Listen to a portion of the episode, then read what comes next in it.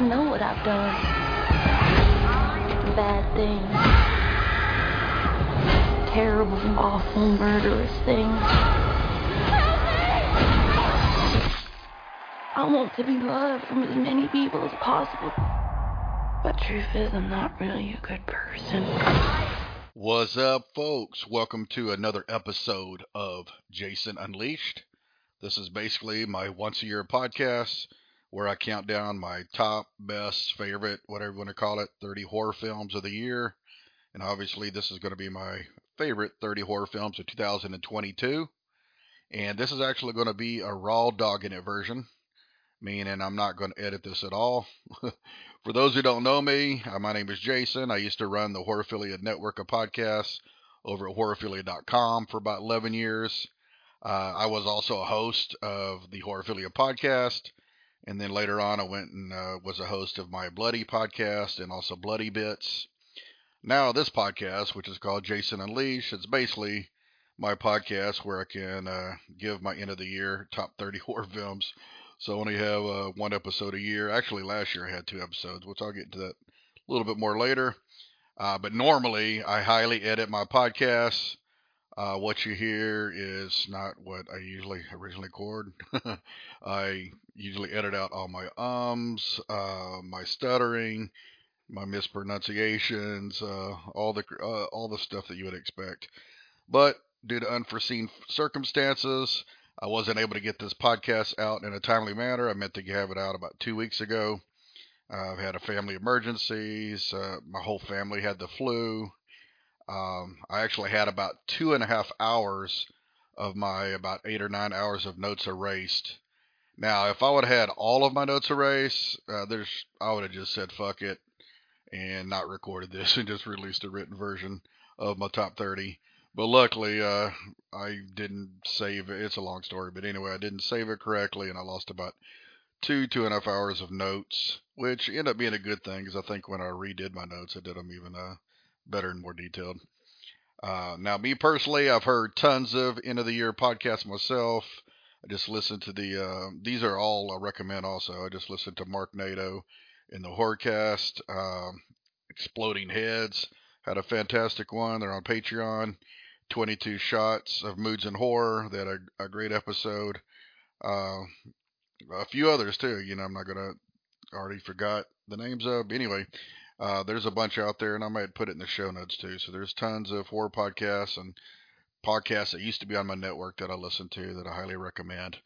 So if you're like me and heard a bunch of these uh, podcasts already, why the hell should you listen to my thoughts? Uh, well, obviously, I will have some of the same films that they discussed. Uh, you know, basically the the big the big uh, the big hitters, obviously, but also uh, believe I'm going to have a lot in my top 30 list that are completely different, and there's possibly going to be some films that uh, that you would like here. So, hopefully, give me a chance here. Uh, now, as far as 22 in general, I think it was a great overall year for horror films. I was looking back in my records here, and I think it may be tied for second best year after 2019 in the past five years. Now, 2019 that had Midsommar, Us, Doctor Sleep, Child's Play, a record of Sweet Murder, Crawl, some uh, highly acclaimed stuff and fun stuff here. Uh, but this is a, also a pretty good year here. Now, I did watch 180 2022 horror films. And out of those 180, I actually liked 150 of them. And out of the 180, 105 of them I would actually recommend to most people.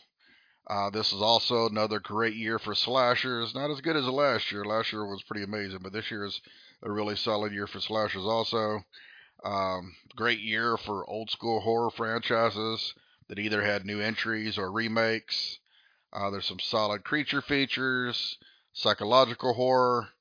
Uh, overall, though, I thought it was a pretty weak year for found footage and comedy horror. Even though I will have some comedy horror in my in my top 30, but uh, in comparison to years past, I think it was a little weak, almost non-existent here. Now, as far as found footage films, the two major ones out this year, uh, I actually had some major flaws with them, even though I enjoyed them both. Uh, now, what I'm going to do is a top 30 countdown And the reason I picked 30 because generally, uh, out of I I think I average 160 to 180 watches a year, and 30 seems to be the cutoff point for my list where it goes from uh, really good films to good films. So I just stuck with it here, and 30 seems to work for me. So that's what I'll stick with here. So I'm going to count down my top 30 in reverse order.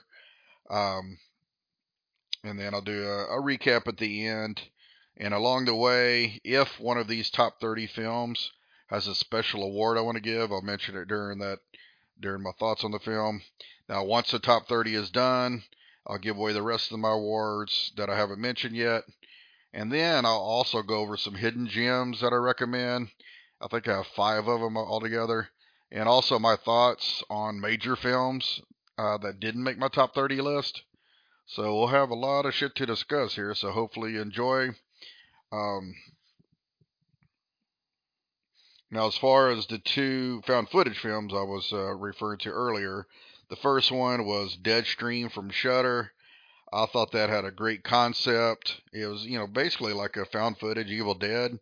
Really fun moments, but I absolutely hated the actor, the lead actor. I thought he was uh, pretty weak overall. If they would have got pretty much any other actor um, of average quality, it would have elevated the film.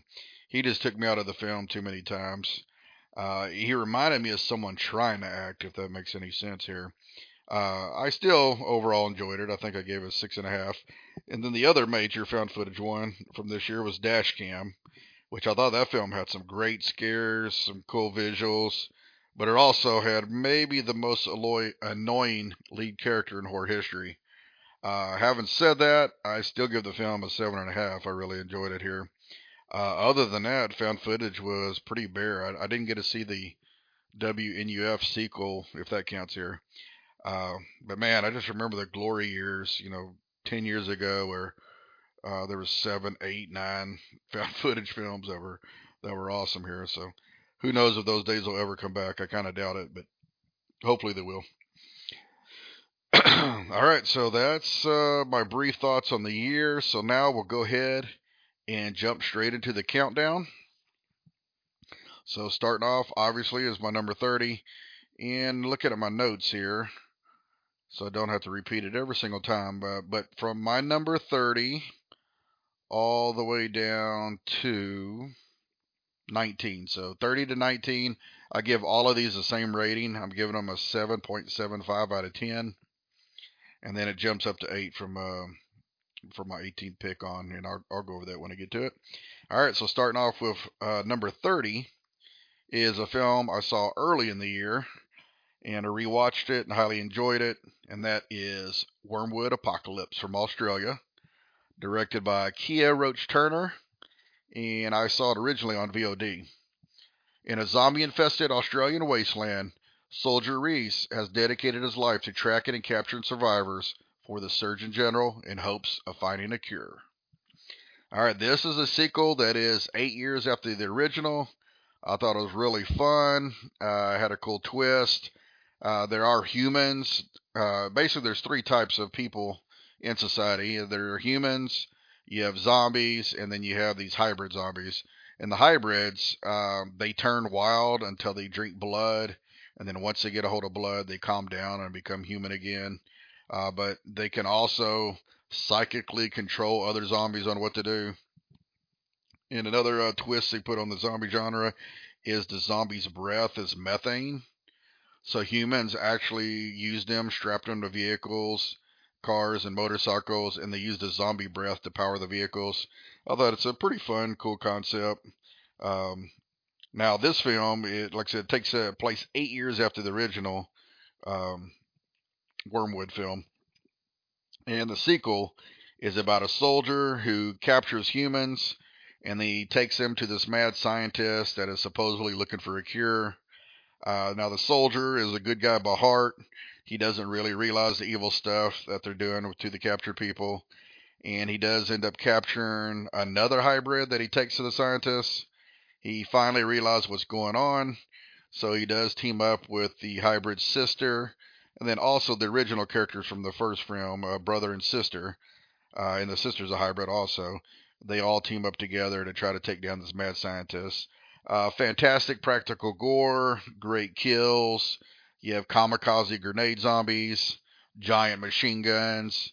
You even have this zombie robot hybrid that's being controlled remotely by the evil scientists. Uh, just a really fun, solid finale with an opening definitely to make another sequel here. So hopefully they'll make a trilogy out of it, and hopefully he won't wait another eight years uh, to make another film here.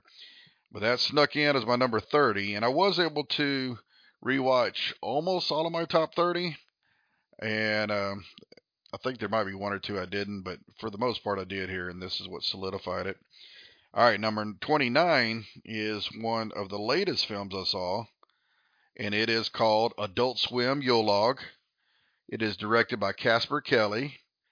Uh, he also um, wrote the Cheddar Goblin part in Mandy, so that's what basically he's known for. But uh, he directed this film, and here's a synopsis on this: A couple and a group of podcasters spend the night in a double book cabin, unaware that the two killers are already inside and lying in wait.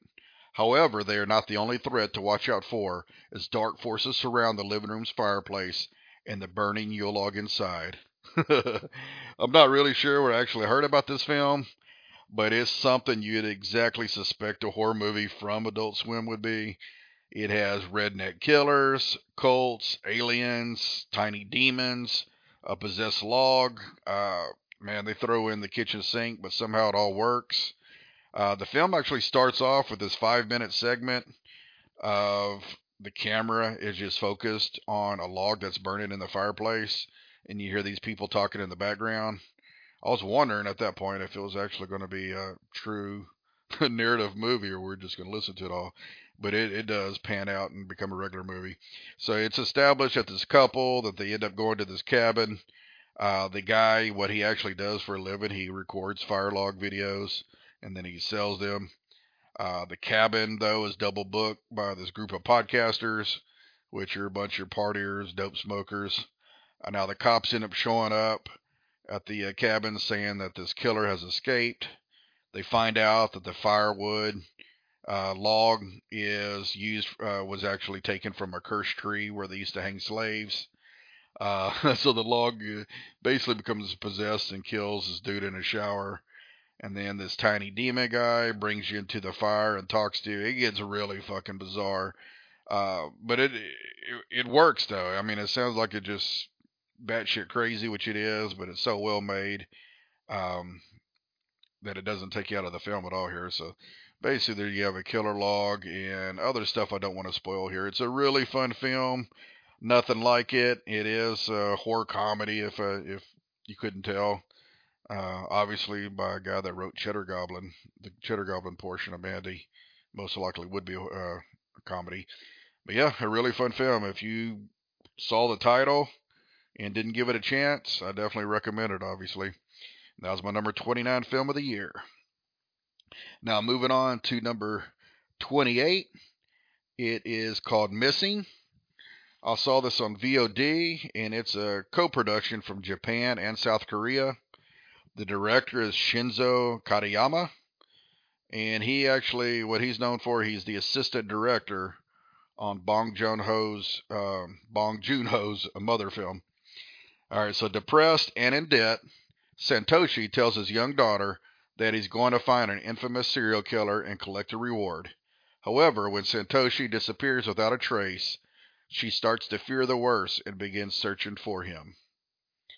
All right, so the film basically you have this teenage girl. She lives with her father. Uh, he's a construction worker, but he also claims is he's going to catch this uh, infamous serial killer in town so he can get the reward. Uh, one morning, the girl wakes up and she can't find her father. She does suspect that he went looking for the killer. She starts to investigate what's going on. She ends up going to his job and gets other clues and starts to go around town. Uh, that's the main gist of the story, but at the same time, you have these flashbacks. Uh, so the movie basically flashes back to what led to this moment. So it's not told in chronological order, but it really works. Now, the film itself is not particularly scary, but there's definitely some brutal deaths. Uh, pretty cool story reveal. Uh, so yeah, it's what can I say here? It's South Korean, so it's really well written well acted, and not your typical movie. And I haven't heard really, I don't know if anyone uh, heard uh, talk about this film besides myself, but it's called Missing, and I definitely highly recommend it here. And oh yeah, I was going to tell the countries for all my films, uh, and then recap it at the end here. So Wyrmwood Apocalypse is Australian. Adult Swim Log is a USA Adult Swim Yule Log is a USA production, and then this one was Japan and South Korea. All right, now moving on to my number 27 film. This is a co-production for both Denmark and the Netherlands, and it is Speak No Evil. It is directed by Christian Tafdrup, and I saw this on Shudder. A Danish family visits a Dutch family they met on a holiday. What was supposed to be an idyllic weekend slowly starts unraveling as the Danes try to stay polite in the face of unpleasantness. Now, I personally, I love these type of films where characters, or in this case, families, they're put in awkward situations and they have to try to deal with it. Uh, as I read, you basically have this wholesome conservative family. They end up meeting up with this Dutch family on vacation and they get invited to their house. Uh, so they go visit them. Awkward situations arrive, and there's actually more to the Dutch family than meets the eye. Now, personally, this would have been a top five film of the year if it wasn't for the last 15 minutes. Um, I don't want to spoil it here if you haven't seen it, but just the last 15 minutes, it's hard to imagine the decisions or even indecisions that these family members made would have actually been made by anyone else in the world. I know they try to set you up throughout the movie that this is a, a pacifist family but even in my opinion, pacifists have their limits, especially when it comes to kids or families. You just have to fight or run with everything you have. And let's just say they didn't do that. so I personally like the concept of the film uh, and the story, I, and I like the concept of the ending. I just don't like the execution of the ending. So that dropped it down. I would say a whole point the the ending. Otherwise, it would have been a top five movie. But still, leading up to the ending, it's a fantastic fucking movie. Uh, awesome acting too. I'm not familiar with any of the actors, but all of them did a bang up job. All right, that was my number 27 film. Make sure this bad boy's still recording. That's my worst nightmare, is it? Which I've done it a few times before. I record and didn't realize it was recording.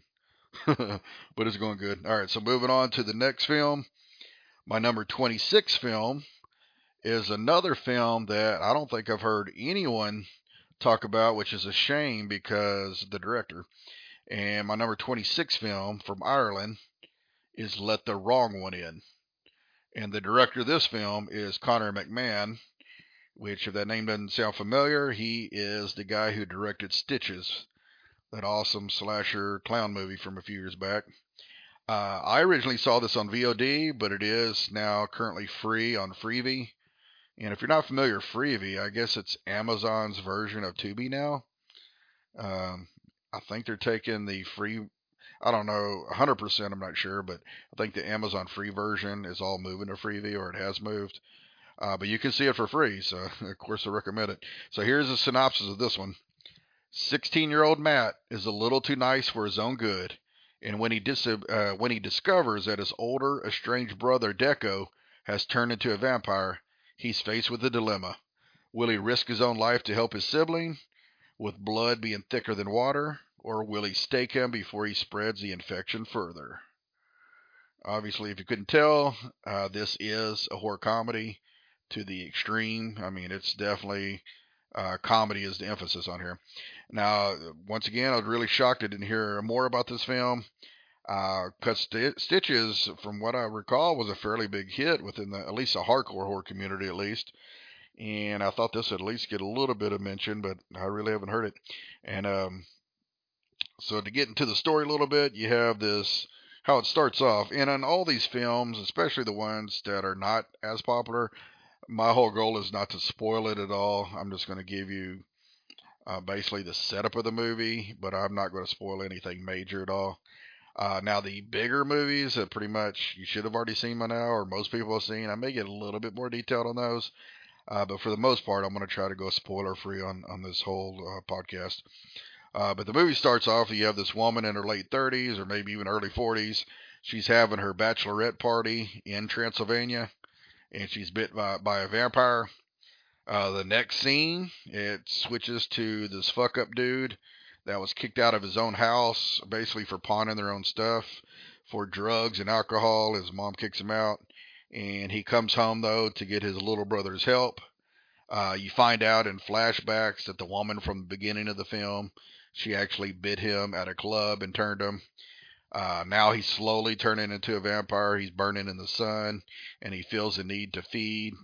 Uh, but until you actually feed, you don't turn all the way to vampire.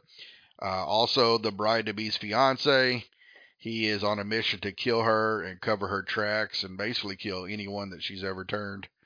Uh, 75% of this film takes place at one location, basically at the two brothers' house, with the uh, brothers fighting with each other, and then also dealing with this vampire hunter dude that shows up, and also there's this nosy gangster neighbor guy. Uh, now the humor may not be for everyone, but it definitely worked for me. It is the dry humor, uh, British humor. Uh, I'll give one example here. The lead vampire woman, uh, she has a clan of vampires under her, and they have a dude's head. Uh, there's a beheaded. I'm not sure how to word it, but anyway, there's a beheaded head on a stake, and when she gets thirsty, she punches it in the face, and no, uh, uh, blood drips from the nose, and she pour, pours it in a cup and drinks it. It's that kind of humor. It works for me here. Uh, now the fuck up brother in the film, he is so fucking stupid. I mean, he's, you know, obviously to the extreme stupider than most people would be. But uh, in his stupidity, he does have some hilarious lines based from that. Uh, so, yeah, it has this definite British UK humor that worked for me. Uh, also, Doug, the finale, like the 70, first 75% of the movie is that takes place in one house, but they end up going to a different location. And the finale is uh, pretty action packed and there's some you know silly stuff that happens, but some cool stuff here. Uh, but the film in general, talking about the horror aspect of it, there's lots of blood, uh, tons of blood shooting all over characters, good makeup effects. Uh, there's some CGI that's a little wonky, but I think it's done on purpose for comedy effect. uh, but this film is not for everyone. But if you like comedy horror and especially British humor, this is definitely a recommend here. That's my number 26 film.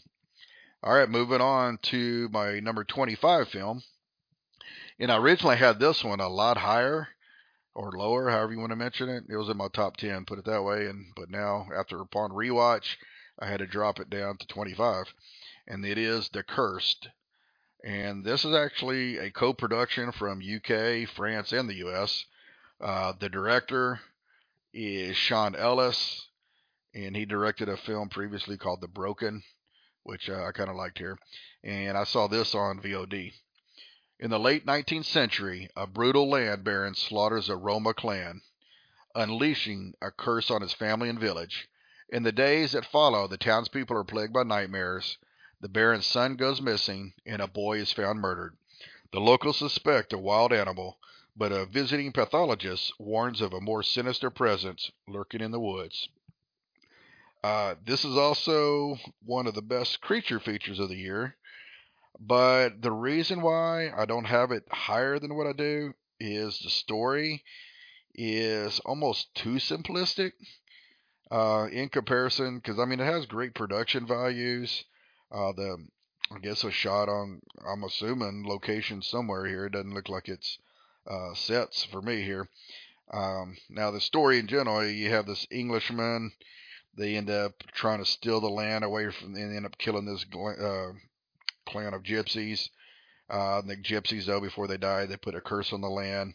They basically make these fang dentures that are made out of silver, which is the silver from Judas. Uh, and when you put this um, dentures in your mouth and you bite someone, they end up turning into a werewolf creature. And then everyone in this cursed land, they start to have these scary nightmares. Uh, there is a small political angle in the film, but nothing, nothing uh, big. They, and I, I personally thought they could have went a little bit further with it. Now the mother in the film, damn, I don't have her name in front of me. Uh, she's a fantastic actress. I would have actually loved to seen more of her character. Uh, I think they could have made some kind of a little subplot between her uh, and the pathologist. In my opinion, I think they should have went that route. Um, so there is some spotty CGI in moments, but the practical effects are pretty great. And there's like a dissection scene, which reminded me of the thing. I think that scene actually really worked. It was pretty cool. Uh, now, me personally, I didn't love the way it ended. Uh, it was a little anticlimactic, but I thought it was it was decent enough. It just wasn't quite as grand as what I was hoping here. Uh, and there is a wraparound that's kind of unnecessary. It was okay. I mean, I could have I could have done without it. I don't know if it really added anything to the film, uh, but it was okay. But but overall, it's a pretty good creature feature film, one of the best of the year here, and I re- obviously recommend it. And that is The Cursed. All right, now the next film, uh, I did like it as another recent watch, but I don't like it quite as much as other people. And this is one of the films that I only did get to see one time. So there is definitely potential upon rewatch. I would like it even more. And it is Bones and All. And it's actually a co production between US and Italy. And the director of this is Luca. I know I'm saying this wrong probably, but Luca uh, Guadagnino. And he's the guy who directed the Suspiria remake, which I absolutely love from a few years ago. And I saw this also on VOD. Abandoned by her father, a young woman named Maren embarks on a thousand mile odyssey through the backroads of America, where she meets Lee, a disenfranchised drifter. But despite their best efforts, all roads lead back to their terrifying past and to a final stand that will determine whether their love can survive their otherness. Uh, like I mentioned, I don't think I don't, this film's not quite as high as some people have it but I actually liked it quite a bit here.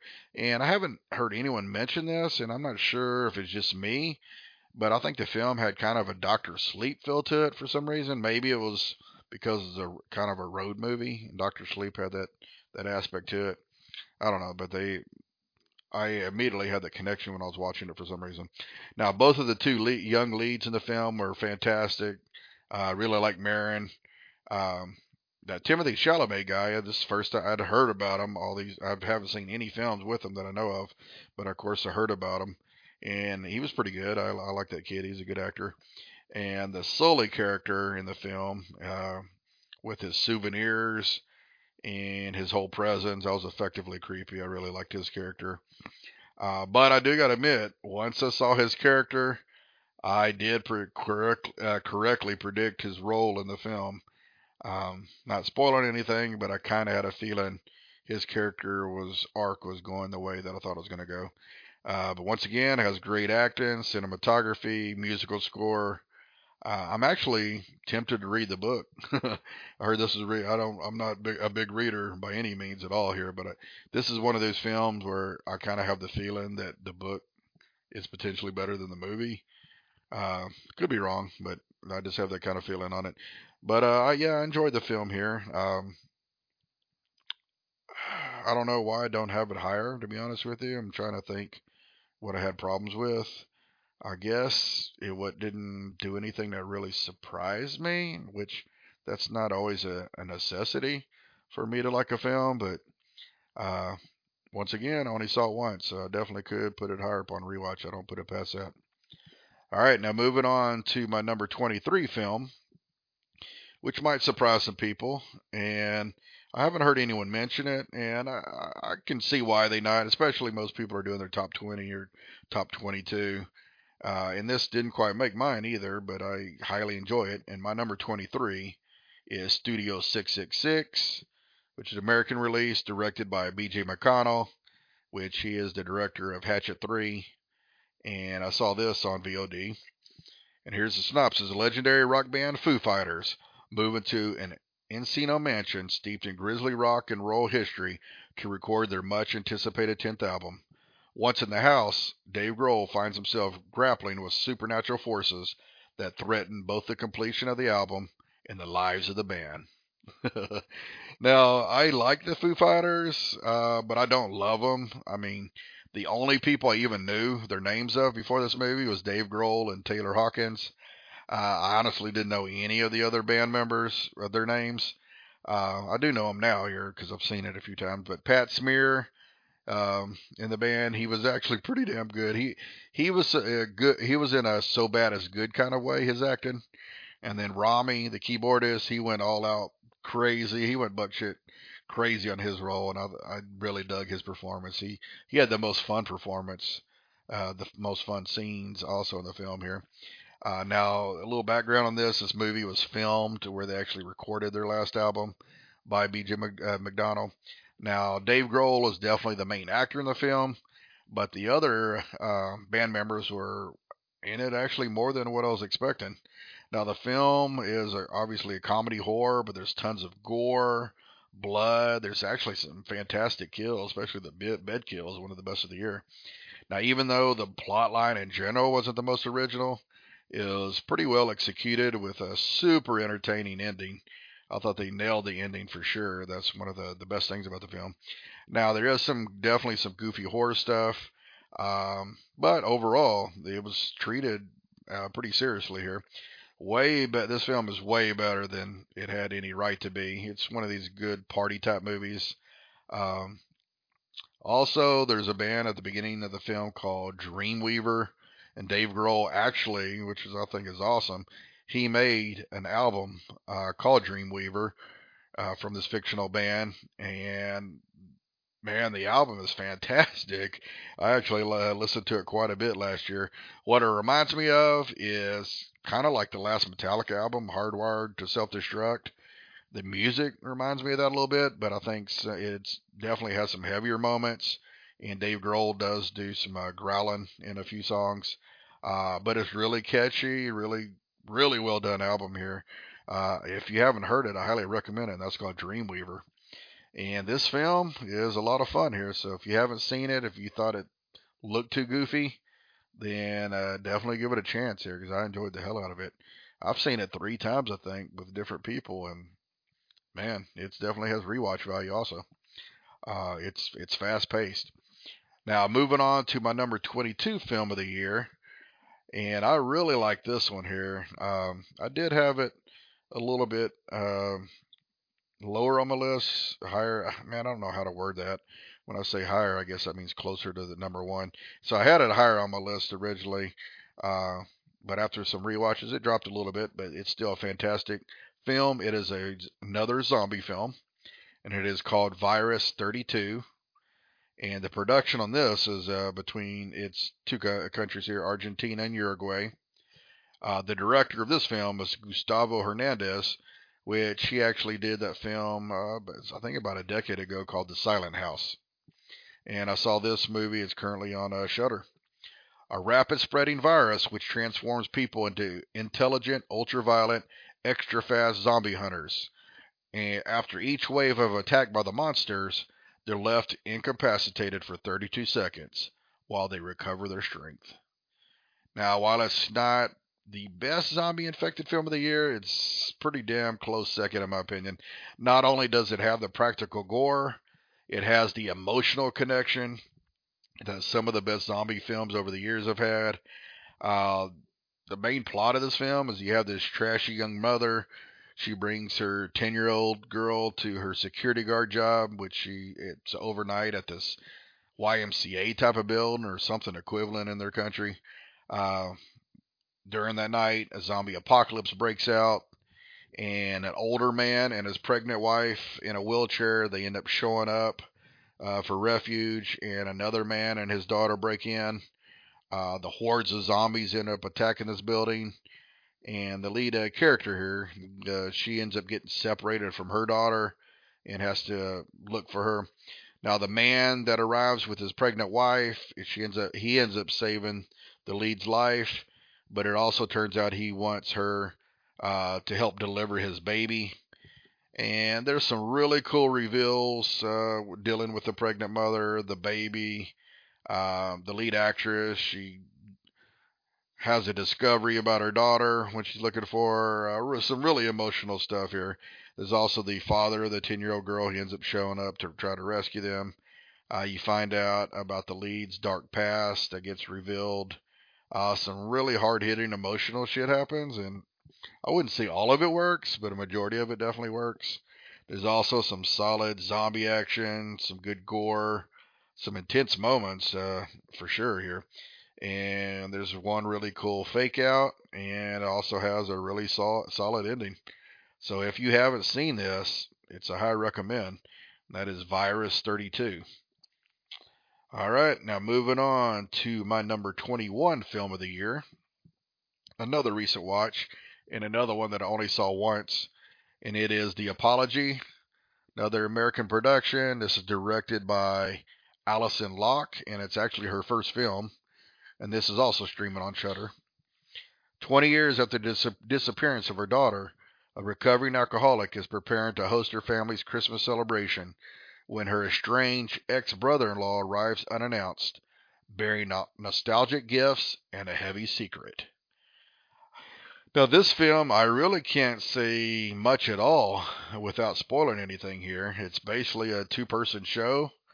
Uh, the lead actress, she's still mourning, her character is mourning after the disappearance of her daughter 20 years prior.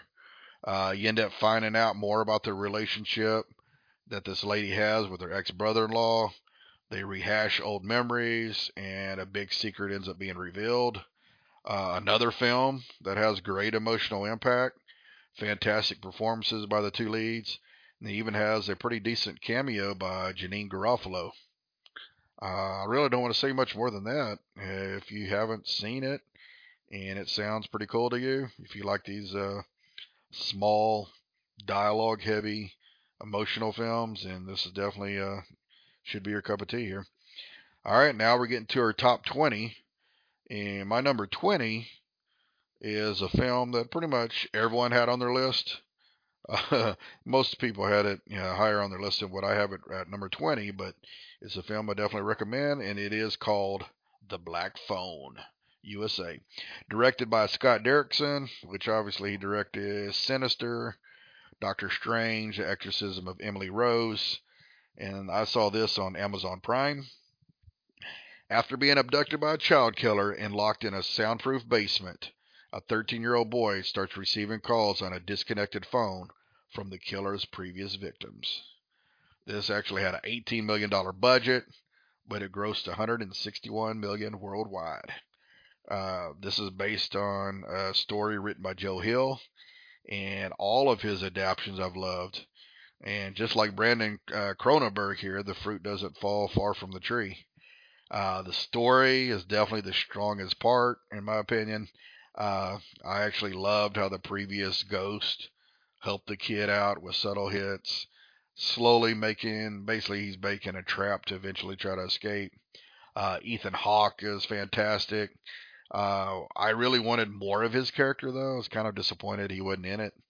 Now, whether it was um, I don't know whether it was Ethan in a flashback or him fucking around for lead. I just felt it needed more of him. Another possible flaw in the story, which I really haven't heard anyone talk about, is his sister, his psychic sister, trying to find him. Didn't actually really amount to much. Uh, I felt like her character being psychic was more of a convenience, a plot convenience at the end of the film. Uh, with because if you think about it here, without this sister being psychic, the events of the film really wouldn't have changed at all. I know why she was uh, her character was there is more to set up the connection between the family, you know, help smoothing her father over and being there at the end of the film, uh, and also to set up the fact that the psychic powers pass through their mother down to the children. Uh, I just kind of was a little bummed that her role didn't mean much more in the big scheme of things. Because once again, if her character wasn't psychic, the events of the film still wouldn't have changed. I mean, the boy would have had to walk home. he wouldn't have had the uh, police and his family there waiting on him. Um, I just thought that was a missed opportunity and something I never really heard anyone point out before. But uh, overall, though, this film is a really well well made period piece that that worked here.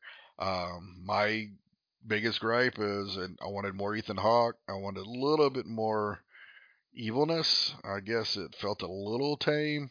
I know some people said it was a kids horror movie, which I, I kind of get that. Uh, I mean, it's pretty intense, but I I wish they would have pushed the envelope a little bit further. Uh, I just put it that way. but but as far as what we get, it's fantastic here, and I've seen it a few times. It's, it's a good film. That is The Black Phone. Now, moving on to my number 19 film of the year, which I've heard a few people mention this film, but not, not a whole lot. But I highly enjoy it, and that is Fresh. Another American film is directed by Mimi Cave, and this is actually her first full length uh, movie that she directed, and it is streaming on Hulu.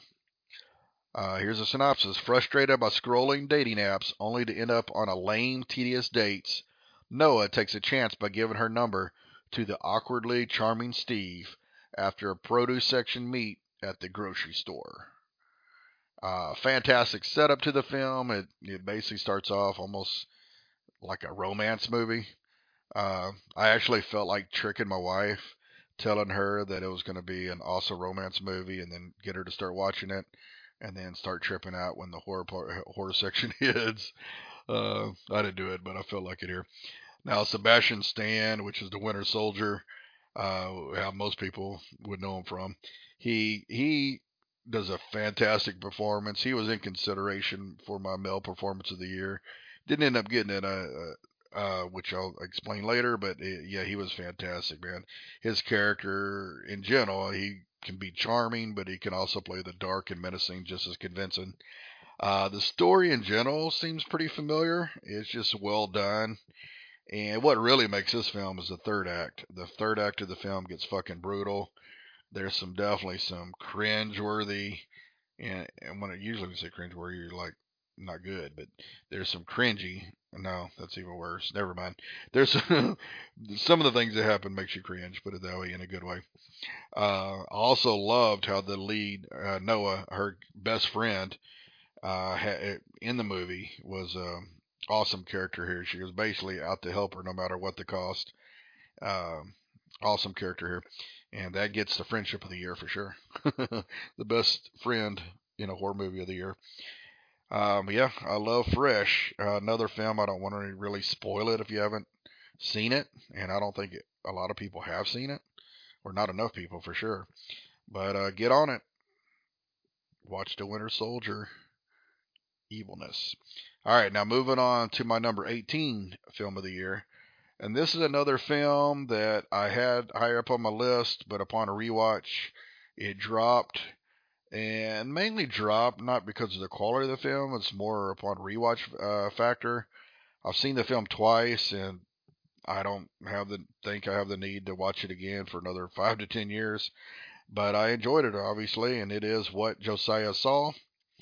Another American production is directed by Vincent Grashaw. This is his third film another film that is streaming on Shudder. Here's a synopsis: A family with buried secrets reunite at a farmhouse after two decades to pay for their past sins. Now, the film uh, reminded me a lot like a Tarantino film. Not just the, the look of the film, but in the but it's really dialogue heavy, and how it's structured in different parts. Um, the way it goes from character to character, uh, I really enjoyed that here. So the first section of the movie is all about the uh, named character Josiah and his interactions with his abusive father at the family farmhouse. Uh, it moves on to the second section, which focuses on one of the brothers, which is Nick Stahl's character. Uh, he lives out of a small trailer. You find out he's been to prison. He owes people some money. He ends up agreeing to help some thugs out to steal some gold from traveling carnival gypsies. Uh, but he's not pure piece of shit. He has he has a heart, as he uh, displays in the movie. And finally, the third um, section of the film it focuses on the daughter, the sister, the married daughter. She's just still dealing with emotional issues. And by the end of the film, they all gather together at the family house. The uh, Nick Stahl and the sister, they're trying to convince Josiah to sell the uh, house and split the money. And in the last uh, of the film, secrets are revealed, the stories tie all together, and it ends uh, with a violent ending here. Uh, and what put the cherry on top is the final flashback. It reveals to what really happened earlier in the movie, and I thought that was really cool. It was really well done how that's cool. I was like, oh man, that's fucked up. In a good way though, in an awesome way. All right, that's what Josiah saw. I recommend. All right, so that oh yeah, that was my first eight out of ten, everything up to this point was 7.75 out of 10. And what Josiah saw, so from 18 all the way to number 7. So from 18 to 7, all of these films, I personally rate them an 8 out of 10. All right, now moving on to my number 17 favorite film of the year. It is an Indonesian film. Uh, it is directed by Joko Anwar, and it is called Satan Slaves 2 Communion. and Joko Anwar, he obviously directed uh, Satan Slaves number one, and he also directed a film called Impetigore from a few years back on Shudder, which I absolutely love. Here, those he's on a roll for sure. Oh yeah, and he also uh, wrote that Black Magic. Uh, I can't remember the name of the movie. I'll look it up in a moment. But he actually uh, wrote that Black Magic movie, Indonesian movie. So the dude definitely has massive talent. So here's a brief synopsis on this here. After moving from their home to an apartment building, a new terror awaits Rini's family. Now, Satan Slaves 1 was a remake of a 70s film, and this is a sequel to the remake. Now, the first film, uh, minor spoiler, I mean, it's a setup of this film, but the first film basically ended with the family, their ghost mother ends up stealing the youngest son, and they end up going away. So this film picks up a few years after that, and the film, the family is basically a father, uh, the daughter, she's in her early 20s, and a teenage son. They all end up moving to this dilapidated apartment building on the outskirts of the city. Um, the building they live in is really trashy. The elevator barely works. The building is basically in shambles. Uh, the mother um, ends up, well, you don't know, is it the mother or is it some kind of other supernatural entity? They seem to be attacking people in the building, causing death and chaos. Uh, now, what really makes this film is the final act of the film. Uh, it pretty much goes batshit crazy. The power in the building goes out. Our characters have to survive the night while a bigger plot unfolds. Uh, great finale, great, fi- uh, just a great film in general here. So has some really solid gore to it. If if you haven't seen the first one, can you watch this one? Mm, not really. I think you really need to see the first one, especially to get used to the characters, because they are the same actors from the first film, same characters. Uh, and it, it just makes it a lot more sense, especially the finale makes more sense too, if you've seen the first film. Uh, but you know, both are on Shudder, so I highly recommend. Well, actually, the first one may not be on Shudder anymore. I can't remember where it was on Netflix. I can't remember, but anyway, they're um, they're streaming somewhere. So I highly recommend uh, this film, Satan Slaves from Indonesia. All right, moving on to my number 16 film of the year. Another recent watch and a one-time watch only, and it is The Menu directed by Mark Mylod. Saw it on VOD, and it's also American production. A couple travels to a coastal island to eat in an exclusive restaurant where the chef has prepared a lavish menu with some shocking surprises. Now, this film is nothing like I was expecting. When you hear about a horror film that centers around food, you automatically assume there's going to be cannibalism, but it wasn't about that at all. Uh, I had no idea where the story was going, but I enjoyed the journey has a good mixture of quirky characters and their interactions. I personally loved the to- tortilla reveal. That, that was probably my favorite uh, scene of the whole movie, how they did that. Uh, plus, Anya Taylor Joy, she's fantastic. Her interactions with uh, Ralph Fiennes was was a definitely a highlight. Uh, I had no clue how the film was going to end. Uh, now they did end on kind of a far fetched but a clever way for one of our characters, uh, her decision to impact her fate. Put it that way here. It's um, far fetched, but it does make sense here. Uh, just really high production values, professional set design, professional production value. Just a, a really well made movie that I think uh, most people enjoy. It has a dark humor, black humor to it, but highly enjoyable. And another one which potentially could go higher up if I rewatch it here. But I still enjoyed it quite a bit. Number 16, the menu. All right, moving on to my number 15 film. And this is a film that, man, I wish more people saw it. Um, especially if you like Korean films. It's another South Korean one. It is called Midnight, and it's by a first-time director here, Oh Sung Kwan, and I saw this on uh, VOD. A serial killer ruthlessly hunts down a deaf woman through the streets of South Korea after she witnesses his brutal crime. Uh, this is not really spoiling anything because who the killer is is not a mystery at all. He's revealed in basically in plain in plain sight at the very beginning of the movie. So the film is not a whodunit film at all here. The film basically focuses mainly on four other characters besides the killer. You have a deaf woman in her 20s. She picks up her deaf mother from work and drives her home. At the same time, uh, the other main characters, you have a cop. He's raising his teenage sister, and she ends up going out on a date. He warns her to be careful and come home early. So the serial killer, he ends up kidding, kidnapping the girl on a date in his van. Not totally satisfied, he wants another victim. He also wants the young deaf woman. Uh, now this film actually had some really cool gadgets and stuff um, that the deaf people use, which I personally wasn't aware they even made. Uh, basically, the deaf women they had uh, sound monitors in their car, and when someone gets close or the the car like lights up when someone's right by them. And also in their house, if someone enters in their apartment, they have it set up where their light flickers in the room. That way they know that someone else is there. Um, also, which I thought was really awesome, and I guess I'm assuming this is true in parts of South Korea. If you're on the streets and you believe you're in danger, you can run to a safe spot and push a button. And what happens? These floodlights shower the area and it activates a video camera, and the cops come on the loudspeaker and talk to you. Uh, really cool scene with that in it here. I'd never seen that before, but I'm assuming that's true. Uh, but what makes this film is the cat and mouse games between the characters. You, you have the off-duty cop. He's chasing the serial killer. Uh, the killer ends up chasing the deaf couple. The cop ends up having this moral dilemma, and he has to end up making a big decision. Now, the film doesn't have martial arts at all, but there is some really cool, brutal fight scenes and chase scenes.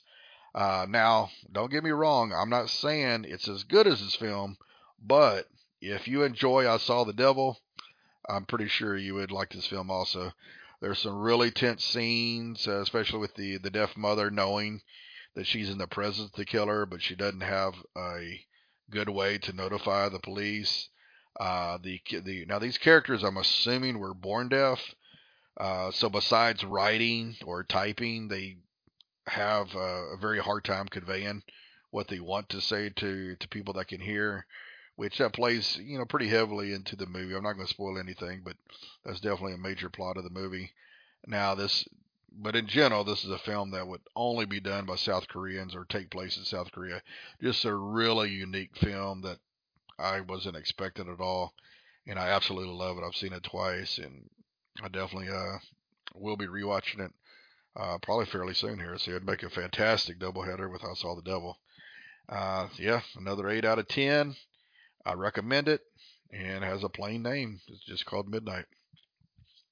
All right, now moving on to my number 14 film of the year, Terrifier 2, directed by uh, Damien Leone, I saw this also on VOD. I know a lot of people saw it at the theater and they thought they had a fantastic experience watching it with other people. And uh, I probably would have liked it like that too here, but hell, I cranked it up on my LG C1 on my surround sound system, and I had a fantastic time too here. After being resurrected by a sinister entity, Art the Clown returns to Miles County, where he must hunt down and destroy a teenage girl and her younger brother on Halloween night. As the body counts rise, the siblings fight to stay alive while uncovering the true nature of Art's evil intent. now, I've heard some people trying to defend the length of the film, but I personally don't think it can be justified. If it had 20, 25 minutes cut out of it, I think the film would have flowed so much better. Hell, the one dream dream sequence kind of at the beginning, the I don't know what you call it, the game show dream sequence, that could have been trimmed almost all the way or even cut out altogether, and I wouldn't have minded at all.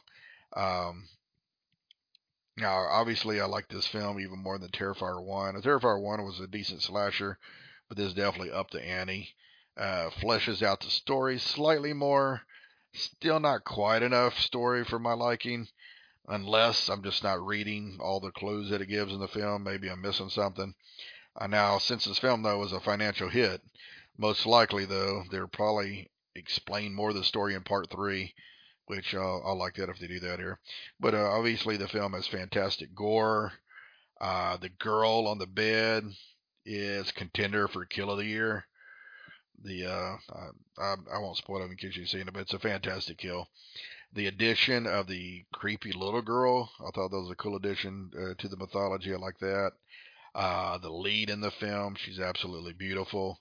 Uh, I loved her outfit. She ended up wearing the, the last act of the movie. it was awesome. Uh, but yeah, a fun fucking film that just need to be trimmed. Maybe though someone will make a, a fan edit, eliminating some unnecessary stuff, either cutting out shit or, or I don't know. But uh, I might would check it out if, if there is one. All right, so moving on to. I wish I knew how to do fan edits, man. I would, I would, I would have a bunch of edits if I if I knew how to do it here. As far as I would add in a lot of deleted scenes from movies. I had no sense of it, no need for deleting. But anyway, that's a discussion for another time. Moving on to my number 13 film of the of the year, another American film, directed by Zach Cregger, Barbarian.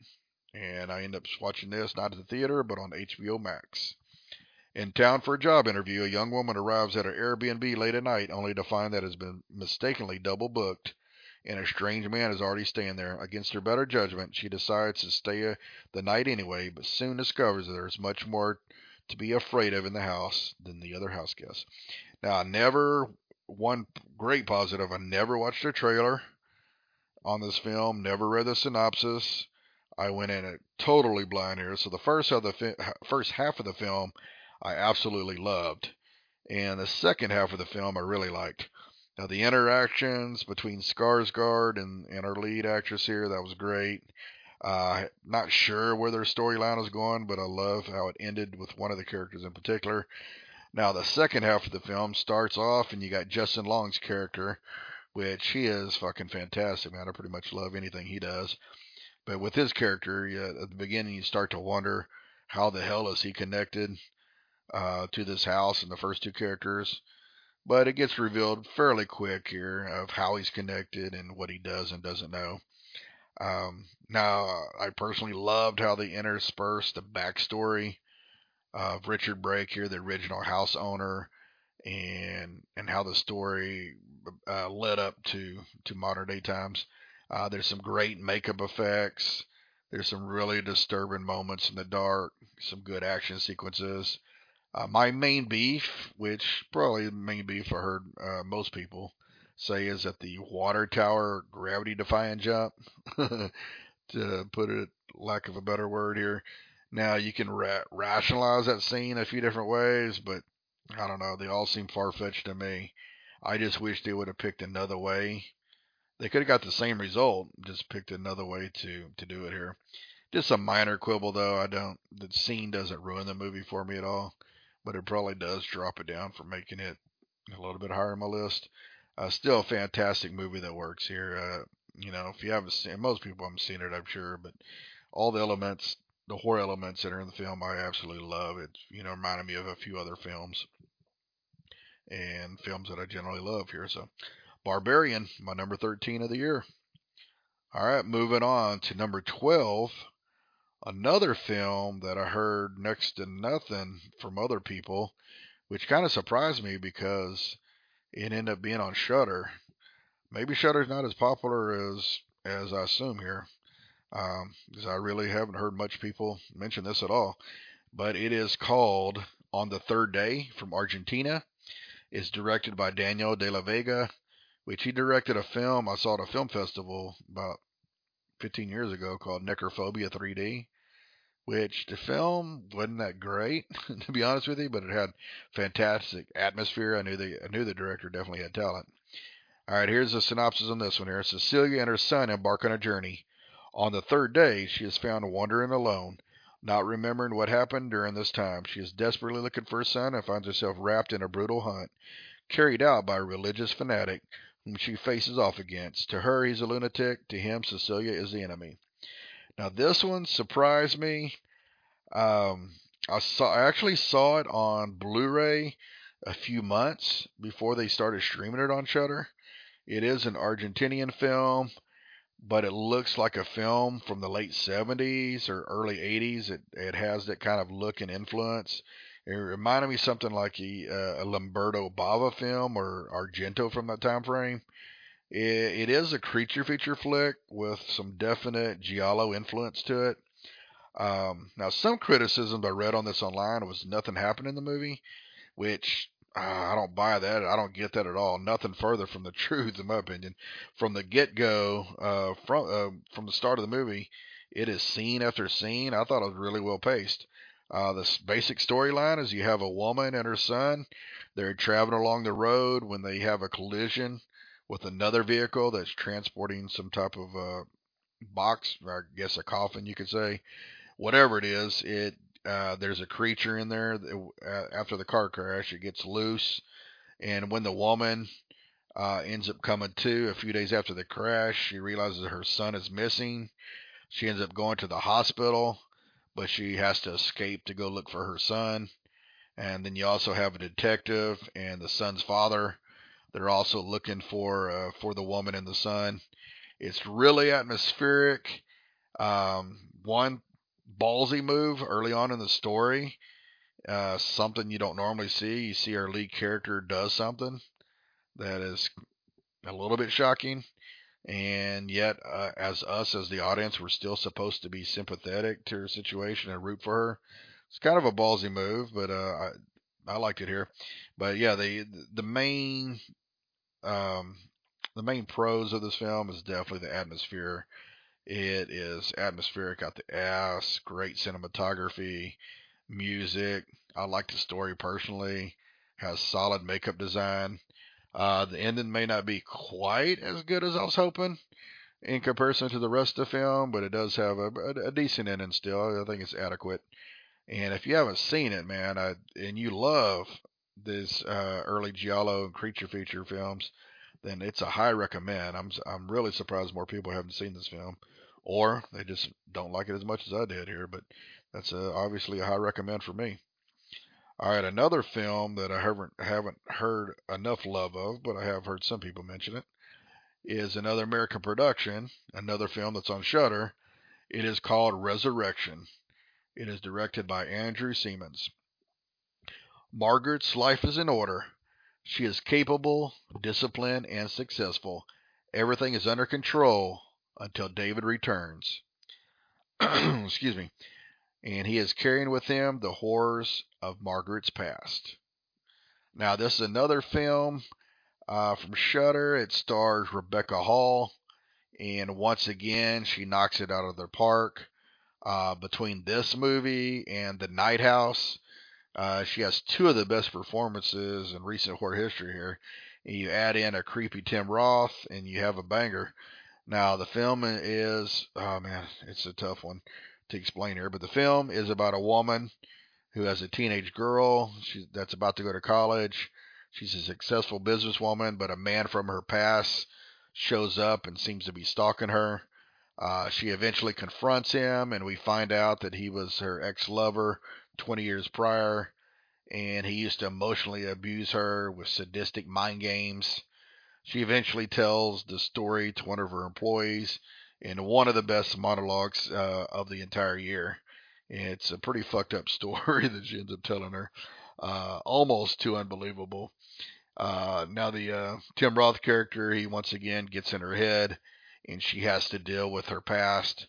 Uh, some people take the ending of the film to be actually literal, uh, but in the context of the movie, it, to me, it doesn't make sense to be literal. I'm sure it's just some type of um, allegory about dealing with emotion, emotional abuse. Uh, possibly could be literal here, but I, I took it as uh, not literal here. Just uh, just a messed up film in general, all around. Uh, fucked up story, but at the same time, it's believable. Uh, I think they pulled it off. You just have to see what I'm talking about. I'm trying to avoid spoilers here, but uh, yeah, it's fantastic film here and has a really cool bloody ending that I absolutely love. And this is going to get my one of my reward uh, my awards of the year, Rebecca Hall. She actually gets my um, performance of the year. All right, now moving on to my number 10 film. And this is a film I thought, no way in hell was this even sniff my top 30. I wasn't looking forward to it at all. I actually waited till December to even watch it. Could have watched it several months earlier. And without further ado, it is a USA and Serbian production, and it is Hellraiser, directed by David Bruckner, which he obviously did The Night House and The Signal. And it, uh, I saw it streaming on Hulu. A young woman struggling with addiction comes into possession of an ancient puzzle box, unaware that its purpose is to summon the Cenobites, a group of sadistic supernatural beings from another dimension. Now, in my def- uh, to get where I'm coming from, I'm not a massive fan of the franchise. I actually think the first two films are really good, and three and four are enjoyable in their own way. Um, I just think the the first two uh, are really good films. Don't get me wrong. I just don't think they're absolute classics that some people uh, make them out to be. I think the scope of the film is. Um, I don't think the budget matches the scope of the film. Put it that way, and I don't. And the I know they can't really help it here, but the the digital effects in the in the in those two movies are really dated. Um, it's hard to count that against it here, because I, I overlook a lot of that stuff on probably some of my favorite films, but it's hard to overlook it here. So anyway, I, just in general, I like the Hellraiser films. I just don't love them. But this reboot, reimagining, uh, just blew me away here. I, I should have known better though to doubt David Bruckner. Um, he is everything he's done. I pretty much enjoyed. the The look of the film was fantastic. The cinematography, the gore, makeup effects, and what I actually enjoyed most of all is the story. Now, the lead's character's uh, story arc uh, was believable, and it had a cool twist to the mythology of the box. Uh, I liked the roles of the different formations and what the different formations meant. I liked how the box worked uh, by actually cutting the box holder with that knife thing that pops out. I thought that was awesome everything they added into the story, including who you can affect with the box, was a really fresh take. Uh, I love what happened to our lead human villain. Um, what ended up happening to him, uh, his situation, I thought was awesome. I actually like to look at the Cenobites. It's not too much different from the original film, just really, really well done here. Now, my only real big complaint, I guess, or I wouldn't say big complaint. I don't deduct anything for it. I thought the he, she, whatever it is, Pinhead, I thought they were cool looking, but I thought the voice also was over modulated. I would have rather you uh, heard the actor's voice with a little bit of modulation to it, but they use an extreme amount of modulation, almost made it sound more like a robot monster than an evil human. That, that's just a minor complaint, but I, I think they could have done that better. Um, but this film is fucking fantastic. I love the twists and the reveals, and I absolutely love the way it ended here. It is fucking it. It just blew me away. I wasn't expecting much at all, and I absolutely loved it. Definitely hoping there's going to be some sequels. Fingers crossed that uh, Bruckner will direct those also.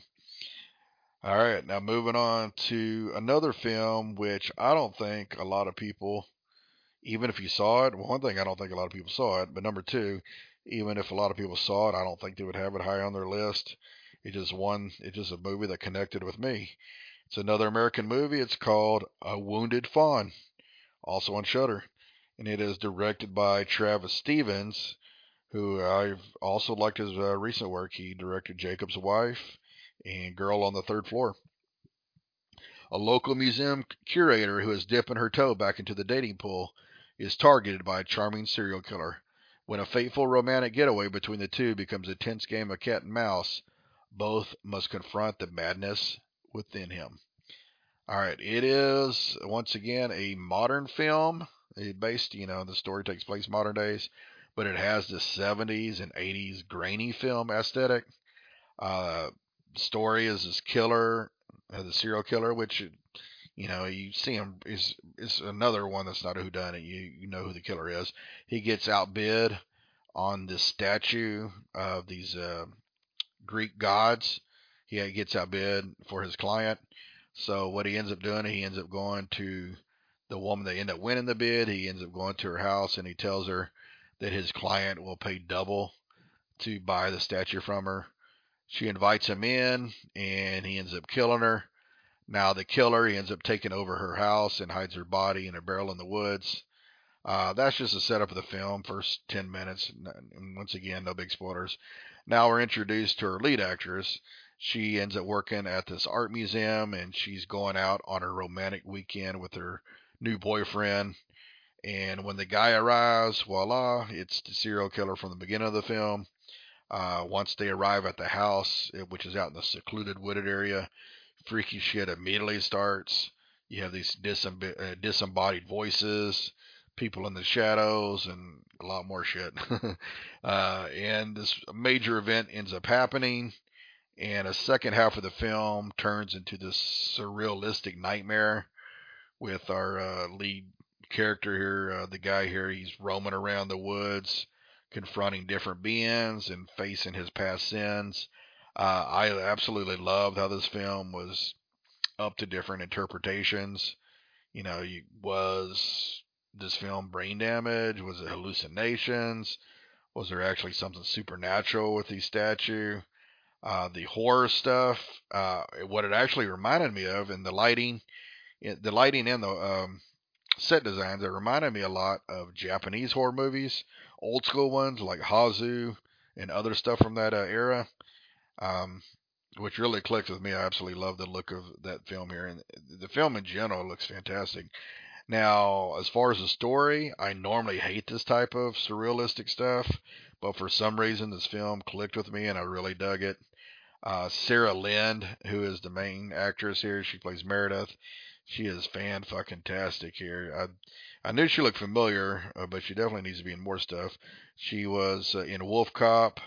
Uh, she was in Haunting of Molly Hartley. She played Molly, uh, Molly Hartley. Hopefully, she'll be in more films in the future because I thought she was a fantastic actress. Actress. Also, our lead guy in the film, Josh Ruben, the guy who played Bruce, he was also great.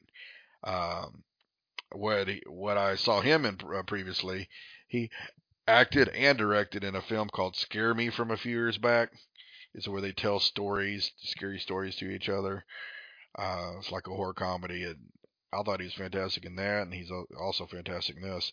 And what what he's actually known for, for most horror people, he also directed Werewolves Within from uh, last year, and that was uh, if you didn't hear my last year's show, I wasn't a big fan of Werewolves Within. I liked the uh, eight was it AT and T girl. I thought she was good, but I pretty much hated almost all the other characters in the film. I didn't really find it funny at all. Um, but this actor guy, he's the guy who directed that film. All right, so that was my number nine film of the year. And moving on to my number eight, which this is a film I understand why people didn't see it. Uh, I have a feeling they saw the title of the film or the artwork of the film possibly and just thought, oh man, this is another straight to video piece of shit. But it is far from that. And my number eight film of the year is The Exorcism of God, and it's a co production from Mexico, Venezuela, and the U.S.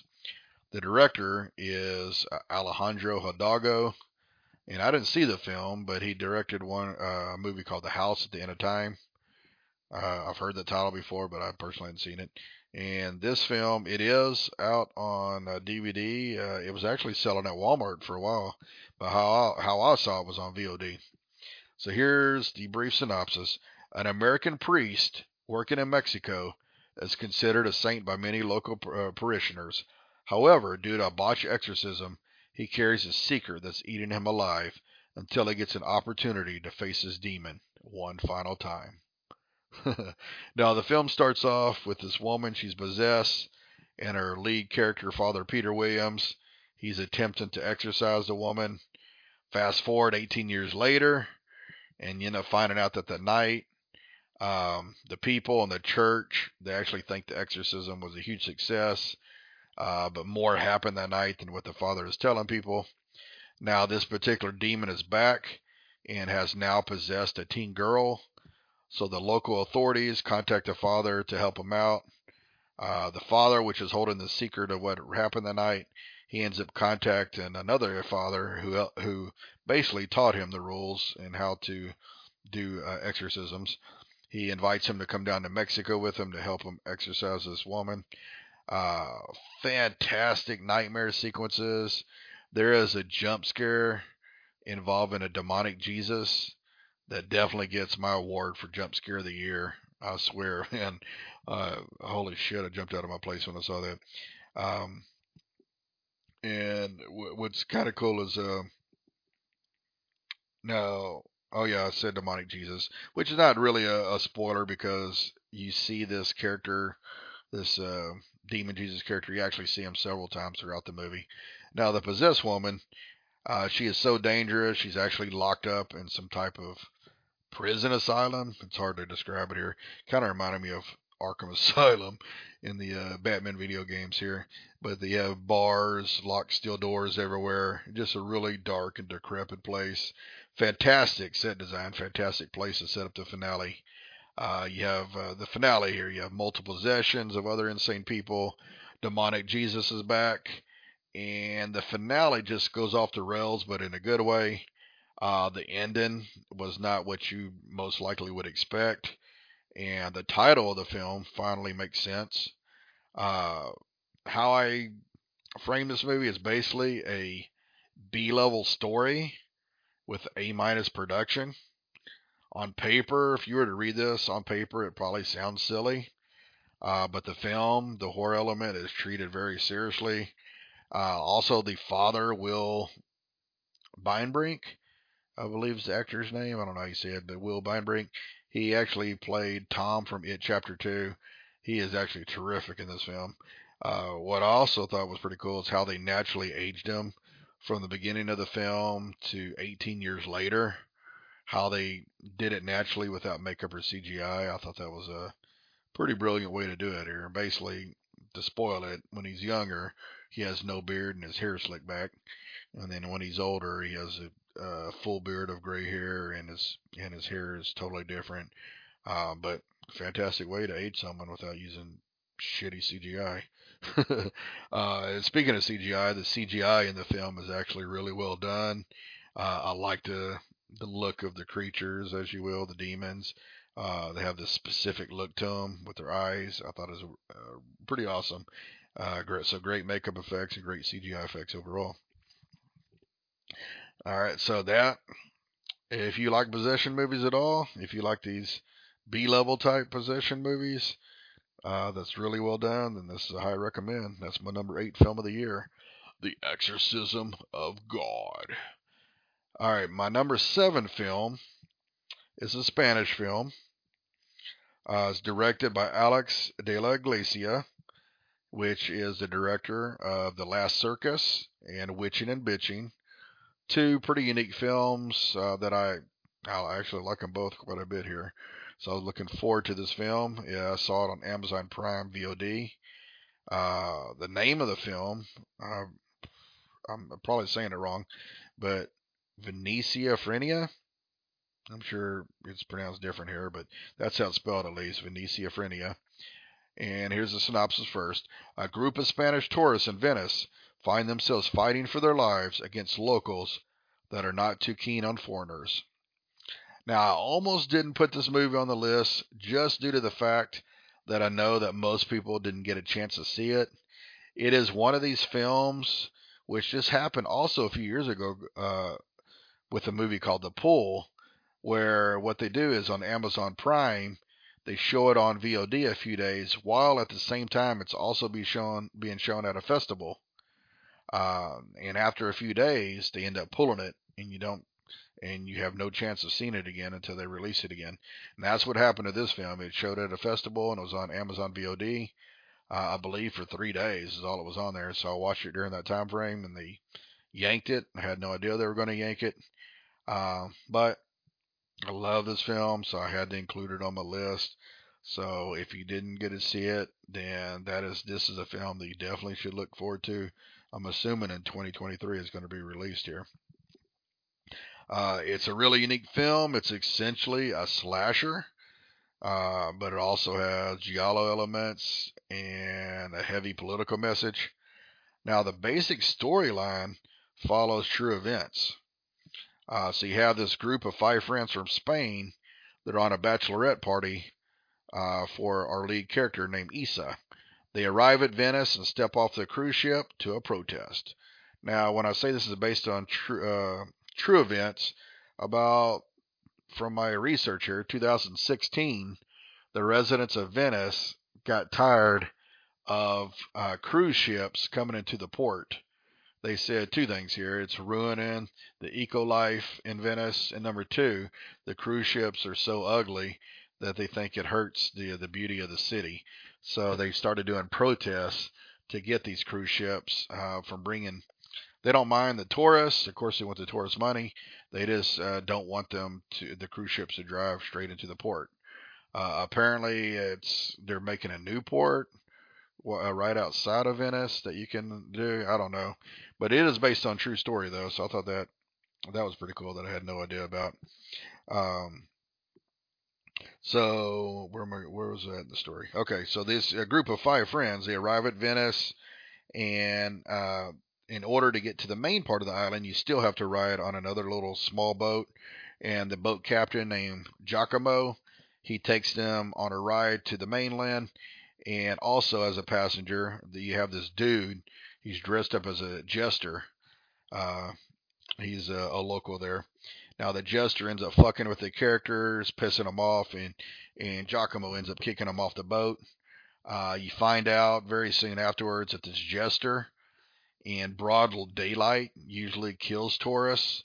Sometimes in front of other tourists, but they all think it's part of an act that he's doing, so they don't really realize he's killing people in broad daylight.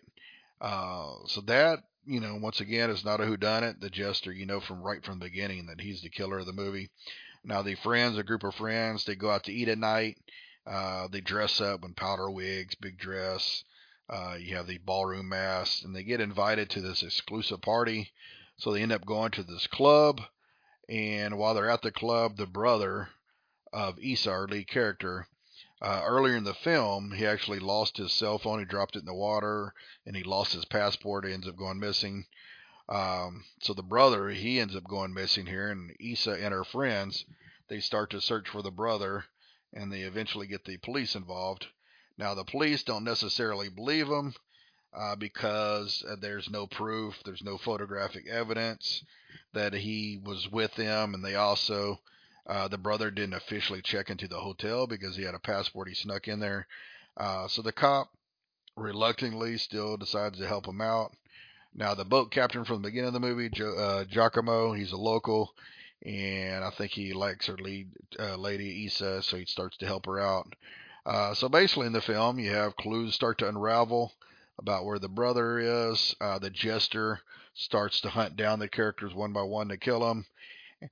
And then you have a big uh, confirmation, a climax, uh, about 15 minutes before the film ends, which the climax uh, happened that uh, 50 minutes before the movie ends, I think would piss a lot of people off because there's a much bigger picture to the story. But the but the basic finale does happen at this abandoned playhouse. Uh, fantastic, gnarly kills and traps that are set. So really well done. This is another one that has fantastic cinematography. And then uh, once you have the big confrontation, the last 15 minutes, some people may or may not care for it because it is definitely gets political. Uh, it may seem a little bit anticlimactic, but me personally, I was okay with it. Uh, but the movie has some amazing practical kills, uh, which are stabbings, beheadings, and, and and much more here. Great production value. I mean, fantastic production value. I think it looked it looked amazing. Has a great musical soundtrack and score. Uh, one thing I really enjoyed is you actually feel like you visited Venice by the end of the film. I mean, they go up and down the streets and in great detail throughout the night and throughout the few, uh, the, the days after here. So you end up seeing a great big portion of the town and the characters walking around. It is you just have a sense of being there itself. It does a, a better job of that than most movies that uh, that do the same thing. So this is a high recommend. Hopefully it will be showing in the next few months soon, so look out for it. Once again, it's called Veneciafrenia. V E N E C I A F R E N I A, all as one word. Veneciafrenia. That sounds like Scared of Venice, maybe? I have no idea. It's probably a made up word. Uh, but that's the name of the movie, and my number seven of the year. I recommend. All right, moving on to my number six film of the year. And this is a film I got to give Watson credit for having me rewatch. I saw it once, and due to time constraints, I didn't plan on rewatching it. But once I heard Watson rave over it, uh, I just had to rewatch it, and it's a good thing I did here. And my number six film and from Taiwan is The Sadness and it's directed by Rob Jabbaz, which is actually a Canadian uh, director. It's kind of unique, uh, Canadian director, but uh, Taiwan film, and is uh, also on Shudder. A young couple is pushed to the limits of sanity as they attempt to be reunited amid the chaos of a pandemic outbreak. The streets erupt into violence and depravity as those infected are driven to enact in the most cruel and ghastly things imaginable. Uh, this is, I'll be honest, this is one film I let the hype get to me. I was, from what I heard, I was expecting a near porno with all the discussion I heard about the uh, perversion of the film. I was expecting, I don't know, full frontal or maybe penetration. And my first watch, when none of that happened, I was kind of disappointed. Uh, now I knew the gore was really well done, but upon rewatch, um, I didn't realize how well done the gore was. It, the especially the what do you call it the the train scene with the knifing. When I first saw it, it didn't really have much of effect, and then this time watching it, another one, I was like, "Ooh, shit!" I was feeling it. It was such a well done bloody scene. Um, the gore just hit harder. Uh, the crane, uh, what, like I said, the train scene had me cringing. The old man uh, rager. I guess you can't call them zombies. Maybe a rage, rage virus. Was it uh, 21 weeks later, whatever? The old man, though, he was fantastic. He was the best um, rager in my uh, in my opinion. His eye fuck scene was uh, pretty damn great. Uh, some other highlights: the basket of oil. I guess it was fries they were cooking. That that kid was uh, amazing. Kid getting rammed in the nutsack. That was awesome. Uh, the baby scene, baby scene was just fucked up. Wasn't gory, but it was fucked up. Just so many fantastic moments in the film, and the lead actress, whoo, she was she was beautiful too. So that that definitely helped. Uh, well, just a really well made, awesome zombie rage film. I highly recommend. Obviously, um, I saw it, like I said, upon second watch. I liked it so much more than the first watch. Uh, they could have went more hardcore, I guess, but I don't know if that would have made the film even better. So I, I think the decision, how they how they still went gory, but at the same time it was tasteful. If that's a, a way of putting it, they could have they could have definitely went more hardcore and and uh, it probably would have got more notoriety, but maybe less views. Who knows? But a uh, really well made uh, zombie infection film. The Sadness. Big thumbs up. All right, and now, oh yeah, I forgot the ratings here. Now, starting at number uh, all the way through eight, there was a actually through seven was eight out of ten. And this is a 8.25 out of 10 for the sadness. Now, my number five uh, film of the year, I also give it 8.25. Another American film. It is directed by Ti West. I saw it on VOD, and it is Pearl. Trapped on her family's isolated farm, Pearl must tend to her ailing father under the bitter and overbearing watch of her devout mother. Lusting for a glamorous life like she's seen in the movies, Pearl's ambitions, temptations, and repressions all collide in the stunning Technicolor inspired origin story of X's iconic villain. Now, when I first heard about Pearl and how it was made while making X, I was hoping that it wasn't some type of rush mess. I had afraid that it was going to have no killing. Uh, but nope, we get a fantastic origin movie, uh, one that shows Pearl's ambitions, her rough home life, and a lot of craziness uh, how how the craziness is formed in her character that led to her actions in the movie X. So watching Pearl actually made X even better. Uh, especially that one line makes more sense in X when she's when Pearl says, um, "I hate blondes," and you get it because it's a direct reference to her sister-in-law in Pearl. So I thought that was awesome. Uh, Mia Goth has some fantastic moments, especially in Pearl when she first flips out on the movie theater dude and her delusions about her uh, singing on the chorus line. That was awesome. And of course, the best performance is the dialogue scene, which is the the monologue at the end of the film. Is, my opinion, the dialogue scene of the year. It even beats Resur- Resurrection has a pretty good, damn good uh, monologue, but this even tops it here. So that is the dialogue scene of the year. My word for that, where she is telling her sister-in-law about everything she's done and what she plans to do. Uh, but Pearl just has beautiful to look at. I love the Technicolor look of it. Fantastic pacing. Uh, it has awesome old school type music that fit the movie perfectly. Uh, fantastic dialogue, fantastic performances, and fantastic kills. Uh, what can I say? My number five film of the year, uh, Pearl, an 8.25 out of 10. All right, now moving on to number four. And this film heard some love, not as much love as I'm about to give it, but I have heard some people say they like it. And it is a creature feature film, uh, kind of. it is uh, directed by Dan Trachtenberg. It is Prey. And Dan also directed 10 Cloverfield Lane. And this film is streaming on Hulu. On the Great Plains in 19 and fuck, uh, let me start over on the Great Plains in 1719. Naru, a fierce and highly skilled Comanche warrior, sets out to protect her people when an unknown danger threatens them, but the prey she's stalking turns out to be a highly evolved alien predator with a technically advanced arsenal. Alright, this is the best action horror film in forever, uh, maybe since Overlord, and it is actually my second favorite Predator movie in the entire franchise. Uh, I did hear some complaints about some of the CGI and also heard complaints of how unrealistic it was, especially for a female Native American. Um, but I didn't I didn't have an issue with any of that here. It's about obviously a predator comes down to Earth, uses humans as a sport, uh, which to be honestly that sounds more far fetched than having uh, a young woman kick ass. now, me personally, I love the Predator's new weapons, especially the usage of the shield in the in the in the movie. There's a couple different things he does with that. I thought was awesome. Uh, now, any movie that has a dog sidekick, that's going to get some points also. I thought the dog was awesome.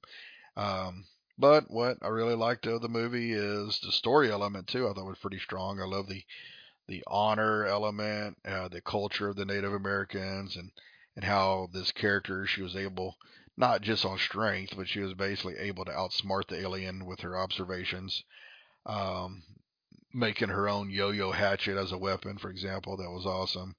Now, some of the CGI that was wonky was mainly having to do with the bear scene, which I agree, the CGI in that scene is pretty spotty. But the majority of the film, I thought the CGI was fantastic. Uh, does have some great predator kills, great atmosphere, especially in the scenes where it's really smoky and foggy. I think those are really atmospheric uh, and awesome. Uh, absolutely loved it. Uh, the, uh, the girl herself, the actress, she actually reminded me of a younger Native American uh, Aubrey Plaza. uh, yeah, I thought she was a fantastic actress. I I should have looked up her name, but she was great. I, li- I like how they also uh, made the film. Now I didn't watch it here. The the version I watched is I've seen it. Actually, seen this three times with different people, and all three times I watched the English version. But I know there's also a Comanche language version, which that ought to be pretty unique to watch it that way. I don't know if I'd like it more or not. Maybe, but I'm glad they uh, put that option in there at least. So another fantastic Predator film, Prey. My number four. All right, now we're getting to my top three. And, you know, pretty soon, well, actually not my number three, but number two and one are going to be some controversial picks. I'm assuming here. I didn't do it on purpose. They're truly my favorite films of the year. But my number three, though, is another American movie by Ti West, and it is X. And I saw this on uh, VOD. In 1979, a group of young filmmakers set out to make an adult film in rural Texas. But when their reclusive elderly hosts catch them in the act, they cast that the cast find themselves fighting for their lives. Now, most any other year, this film probably would have been my number one. It's a professionally made slasher that ticks so many boxes. Uh, Ti West nailed the 70s era without having to go gimmicky with the faux grindhouse look, you know, the fake scratches. Uh, even though the characters were quote unquote morally compromised in most people's eyes for making this porno, I thought all the characters were actually really likable in their own way. Uh, Kid Cudi and Brittany Snow, I thought they were great together.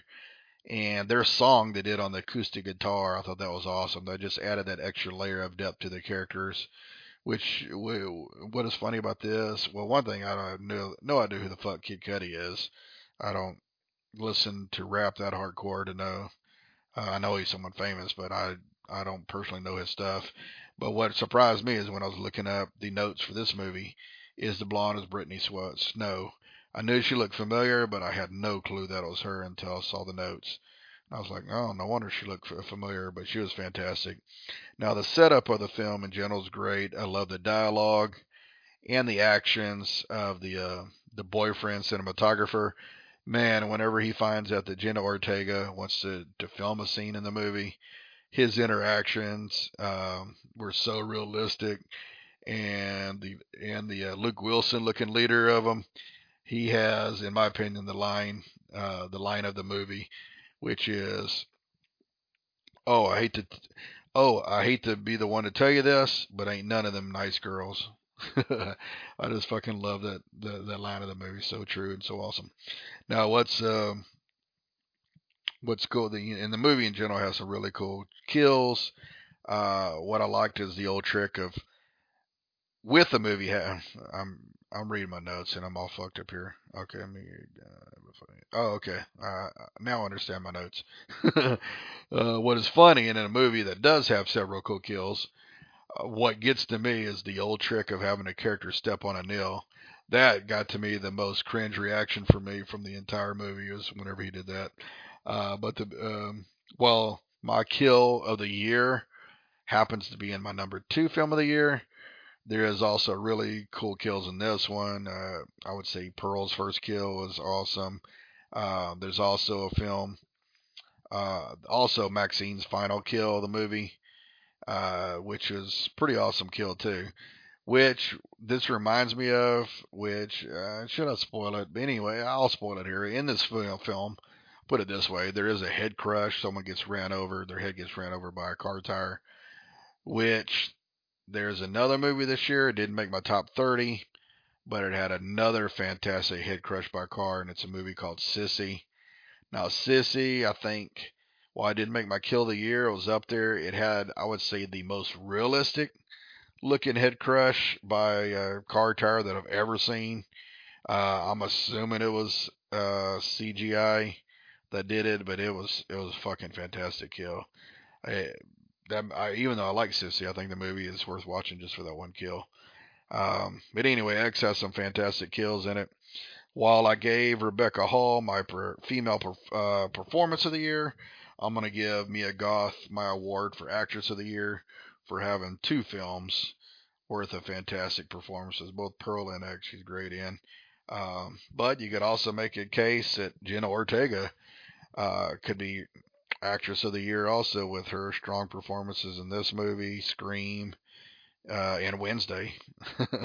she she knocked it out of the park with all of her performances, and in particular Scream. She's actually really fantastic at Scream. I was surprised at how good of a job she did in that. She is um, she has more to do in that movie. Put it that way.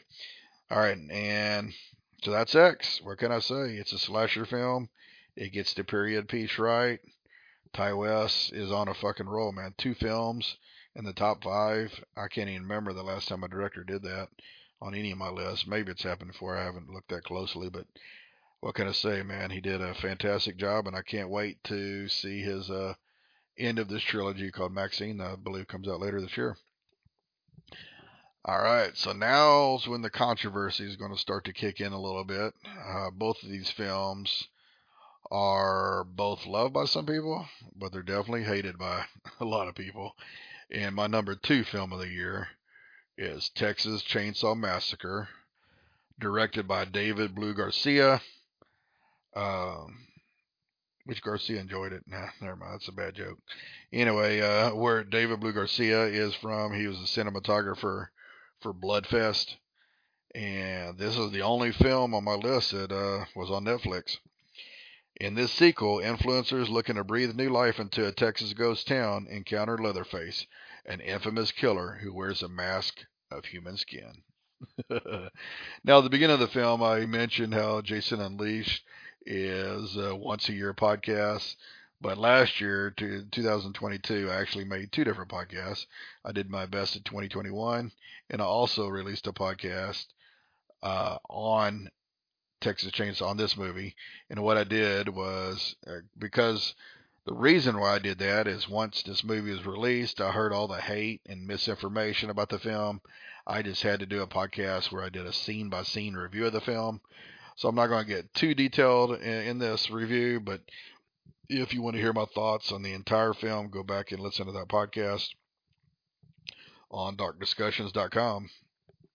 Which, while I'm at it, I man, I totally forgot to thank uh, Philip uh, Philip Perrin at the beginning of the podcast. Once again, thank you for hosting this podcast. And if you're not subscribed to Dark Discussions and the other podcasts on the website, I, they're they're all high recommends, man. Philip's an awesome guy. Everyone in, involved with the website is awesome, so make sure you check them out. Now, while the Texas Chainsaw Massacre film started off with what seemed like a woke message, uh, by the end of the film, it actually ended up being quite the opposite. Even the girl that's suffering from P- uh, PTSD because of a school shooting, shooting, shooting. the, let me start over here. Even the girl that suffers from PTSD because of the school shooting, she was even interested in a gun, and even guns end up helping save their lives in the, uh, when all said and done. Um, and another complaint I heard was the Sally Hardesty character. I personally had no problem with her role in the film. Uh, I think she had an important role without being a Laurie Strode clone. Um, you know, some people wanted her, I guess, to be the, the, you know, she wasn't set up as a main person, so I thought it was fitting, uh, fitting um, into her character. She got to face Leatherface, and she helped our characters at the end. And you know, once again, I'm I'm glad it wasn't uh, a decision to be a Laurie Strode clone. Um, and another thing I loved about this film is the decision to make it a sequel to the original.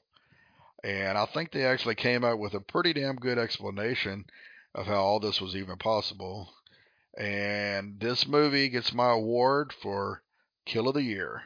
Now, when I give a when I pick my Kill of the Year, I don't just base it on the best looking kill or even the most creative kill but it's generally a combination of all of that plus the emotional impact it has uh, on the character that's being killed. Now, in this film, when we're introduced to our one of our uh, main characters, our mechanic cowboy from the town, the local, I was assuming the way his character was set up, he was going to be final three, if not final two. But his brutal kill by the sledgehammer, that was top notch. It was just so well choreographed, uh, just fantastic practical effects. First, Leatherface breaking his knee with the sledgehammer, and then uh, the kill shot. Um, just a fantastic kill. But like I said, it was so brutal. It had me like, oh man, I just felt it.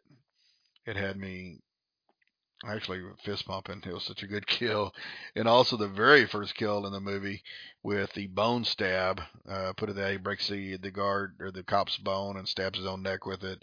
That was also a fantastic fist pumping kill. Uh, and this actually is the first Chainsaw Massacre film to actually have a massacre uh, on the bus here.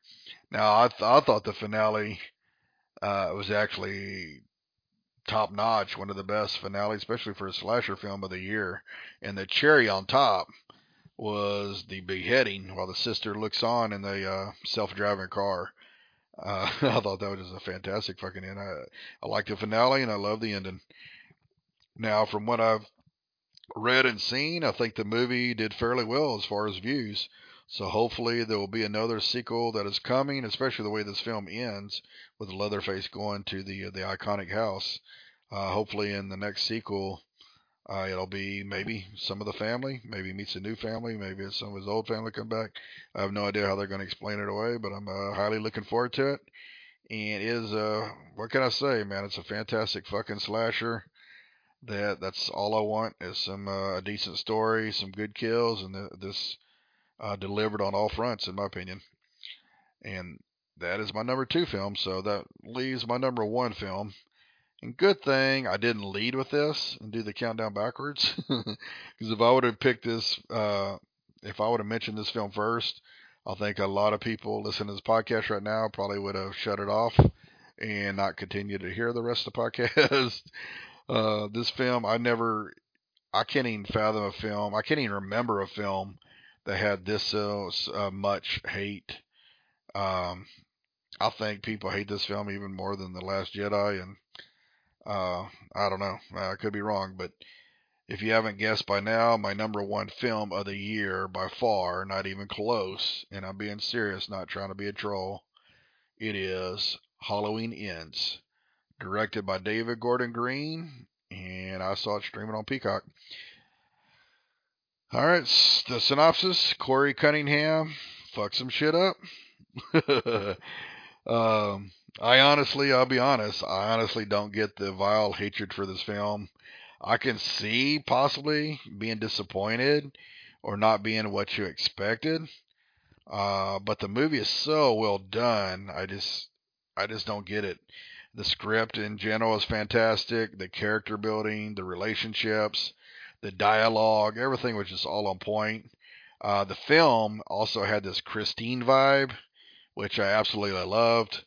Um, now, what I think a lot of people wanted was a 20 to 30 minute brawl between Laurie and Michael, some kind of type of epic confrontation between the two. I guess Jason versus Freddy, Freddy versus Jason, whatever the fuck. I don't know if some people were expecting that or wanted that, but when that didn't happen, I think that alone pissed a lot of people off. Uh, I personally love the storyline, though, how the movie's theme was more about the town of Haddonfield and how the effects of evil had upon it. Um, even though Michael, he ended up surviving Halloween kills, you got to realize he was brutally fucked up, and by the time this film, he was three years older. So I like the angle that he wasn't as strong as he was, in the other two films, and how the evil in general can be passed along from one character to another, uh, especially if there's evil already boiling down deep inside themselves. I thought the acting in general was fantastic. Uh, I love that Allison had a bigger role in the film, and I thought Laurie's role was well done. It, it in it just enough, in my opinion. Now, the one one of the best characters in the movie was actually the stepdad. I loved his advice to Corey, and basically he admitted that he was trapped in his situation with the mother. Uh, just a fantastic character. Just little stuff like that just added so much depth to it. Uh, great kills, especially uh, the doctor and nurse. Uh, I thought that was a fantastic kill. There's some great atmosphere. Uh, the junkyard, and now my my favorite, I would say my favorite scene of the year is um, probably where Corey goes and confronts Michael and has to steal the mask away. The whole the whole way it was framed and the way it looked, I just thought that was just fucking fantastic. It's probably my favorite non-graphic horror scene of the year here. Yeah, the junkyard scene that also had some fantastic kills. The DJ kill was top notch. Um, just some fantastic cinematography. Uh, Rohan Campbell, um, he he was another consideration for me for uh, male performance of the year. I I thought he was fantastic as Corey here. I heard people complain about Lindsay's small role in the film, but I thought she was in there adequately enough to add to the story. uh, introducing. Uh, let me see. What was I saying? Oh yeah, I think Lindsay's scene where she introduces Laurie to the father uh, of the kid that Corey killed at the beginning of uh, the film. I thought that was an important enough scene on its own. I thought uh, Lindsay's adding to that was enough to to satisfy uh, her addition to the film, in, in my opinion. Here, I love that the storyline is, and I loved how the movie ended with "There's no hope of Michael ever coming back." Now, to all the haters that hate this film, think about all the other franchise-ending Halloween films. Halloween Six that ended a storyline. Resurrection ended a storyline. H2 ended Rob Zombie storyline. All of those were basically a particular uh, ending of a storyline, and most people end up hating those. Now, this, in comparison, is miles better than those. So, if those get all the hate, why is this even more hated? I just, I just don't get it here. Now, uh, to be honest with you, after rewatching it, I've seen it four times now. That's how much uh, I love this film. I even showed it to my son, and he was blown away. He says, "I don't get the hate." After he watched it, I said, "Son, do you know there's people that absolutely despise this film? He he he doesn't keep up with anything horror related or the horror scene." And he was shocked. He's like, "I have no clue why. I think it's an awesome film." I said, "Did you have a problem with the lack of Michael?" He had zero problem. You know, he's seen the whole trilogy with me, and he thought he thought all of them were awesome. And he thought this was easily the best of the three. Um, so I don't know. I just don't get the hate of it here. But uh, after the four watches, I got to say it's my second favorite in the entire franchise. The original, of course, is tops, um, and this is uh, my second favorite, even surpassing uh, the original Halloween 2. And obviously, it's my number one film of 2022, and it gets a 9 out of 10. All right, so now to recap uh, a few things here on my top 30. I hope you enjoyed that. And here is a breakdown of where the films were produced. 20 out of these 30 films were U.S. productions, or at least co-productions. Two, uh, there was two of them that were Argentinian produced, two South Korean, one Japan, one UK, one Denmark, one Netherlands, one Spain, one Australia, one Ireland, one Mexico, one Venezuela, one Serbia, one Italy, one France, and one one from Taiwan. So two thirds of the films were American produced. So I know uh, the mantra a few years back was American sucks, a horror, uh, foreign horror is the only way to go. But once again, we prove that America is the best still at war. Uh, but some strong contributions from other countries still. All right, and then here is the breakdown on how I watched them. 12 of these films I saw on VOD, 9 were Shudder, 3 on Hulu, 2 on Amazon Prime, 2 HBO Max, 1 Peacock, and 1 Netflix. That, that's disappointing that Netflix only had one. And Shudder knocked it out of the park with nine of these fucking films on Shudder, and there's a few others I didn't even mention that I actually enjoyed quite a bit. So Shudder is killing it, man. It's definitely if you you're not subscribed to Shudder, it's worth it's worth uh, all that in a bag of chips. It's worth the five bucks or whatever the fuck it is. Now here's my thoughts on a few other films. Now some of the other major films that didn't make my top 30 but that I enjoyed, Smile and Nope. I give both of those a solid seven and a half. Uh, unfortunately, Nope probably gets my award for most disappointing of the year. Uh, even though obviously I like it with a seven and a half, I I don't like it near as much as um, Us or Get Out. Those to me are eight and nines. I mean, fucking awesome films, and I, I had high expectations for Nope and it just didn't didn't live up to it for me. I, I enjoyed it. Don't get me wrong here, but I just don't think it's the story or the uh, direction is near as uh, well made as the other two films. Uh, but I like both those. Smiling over seven and a half. Uh, Scream Five, I rewatched it, getting ready to see Part Six. Upon second watch, I didn't like it as much. I'm still giving Scream Five a seven out of ten it's an you know uh, above average slasher still for sure. I think I'm kind of getting tired of the Scream formula. it is uh, so far Scream Five is the weakest of all of them. I think it's even slightly weaker than Part Three. Um, hopefully, part six will bring the goods. One thing I noticed about part six, what it definitely had a, a Saw type of vibe, which I'm a massive fan of the Saw series. So hopefully that is true. But I'm still looking forward to Scream Six. But Scream Five was enjoyable. It's a seven out of ten. Now to give away some uh, remaining awards, uh, the hottest woman in a horror film this year, I'm going to give that award to Perry Mattfeld from another film on Shudder called Who Invited Them.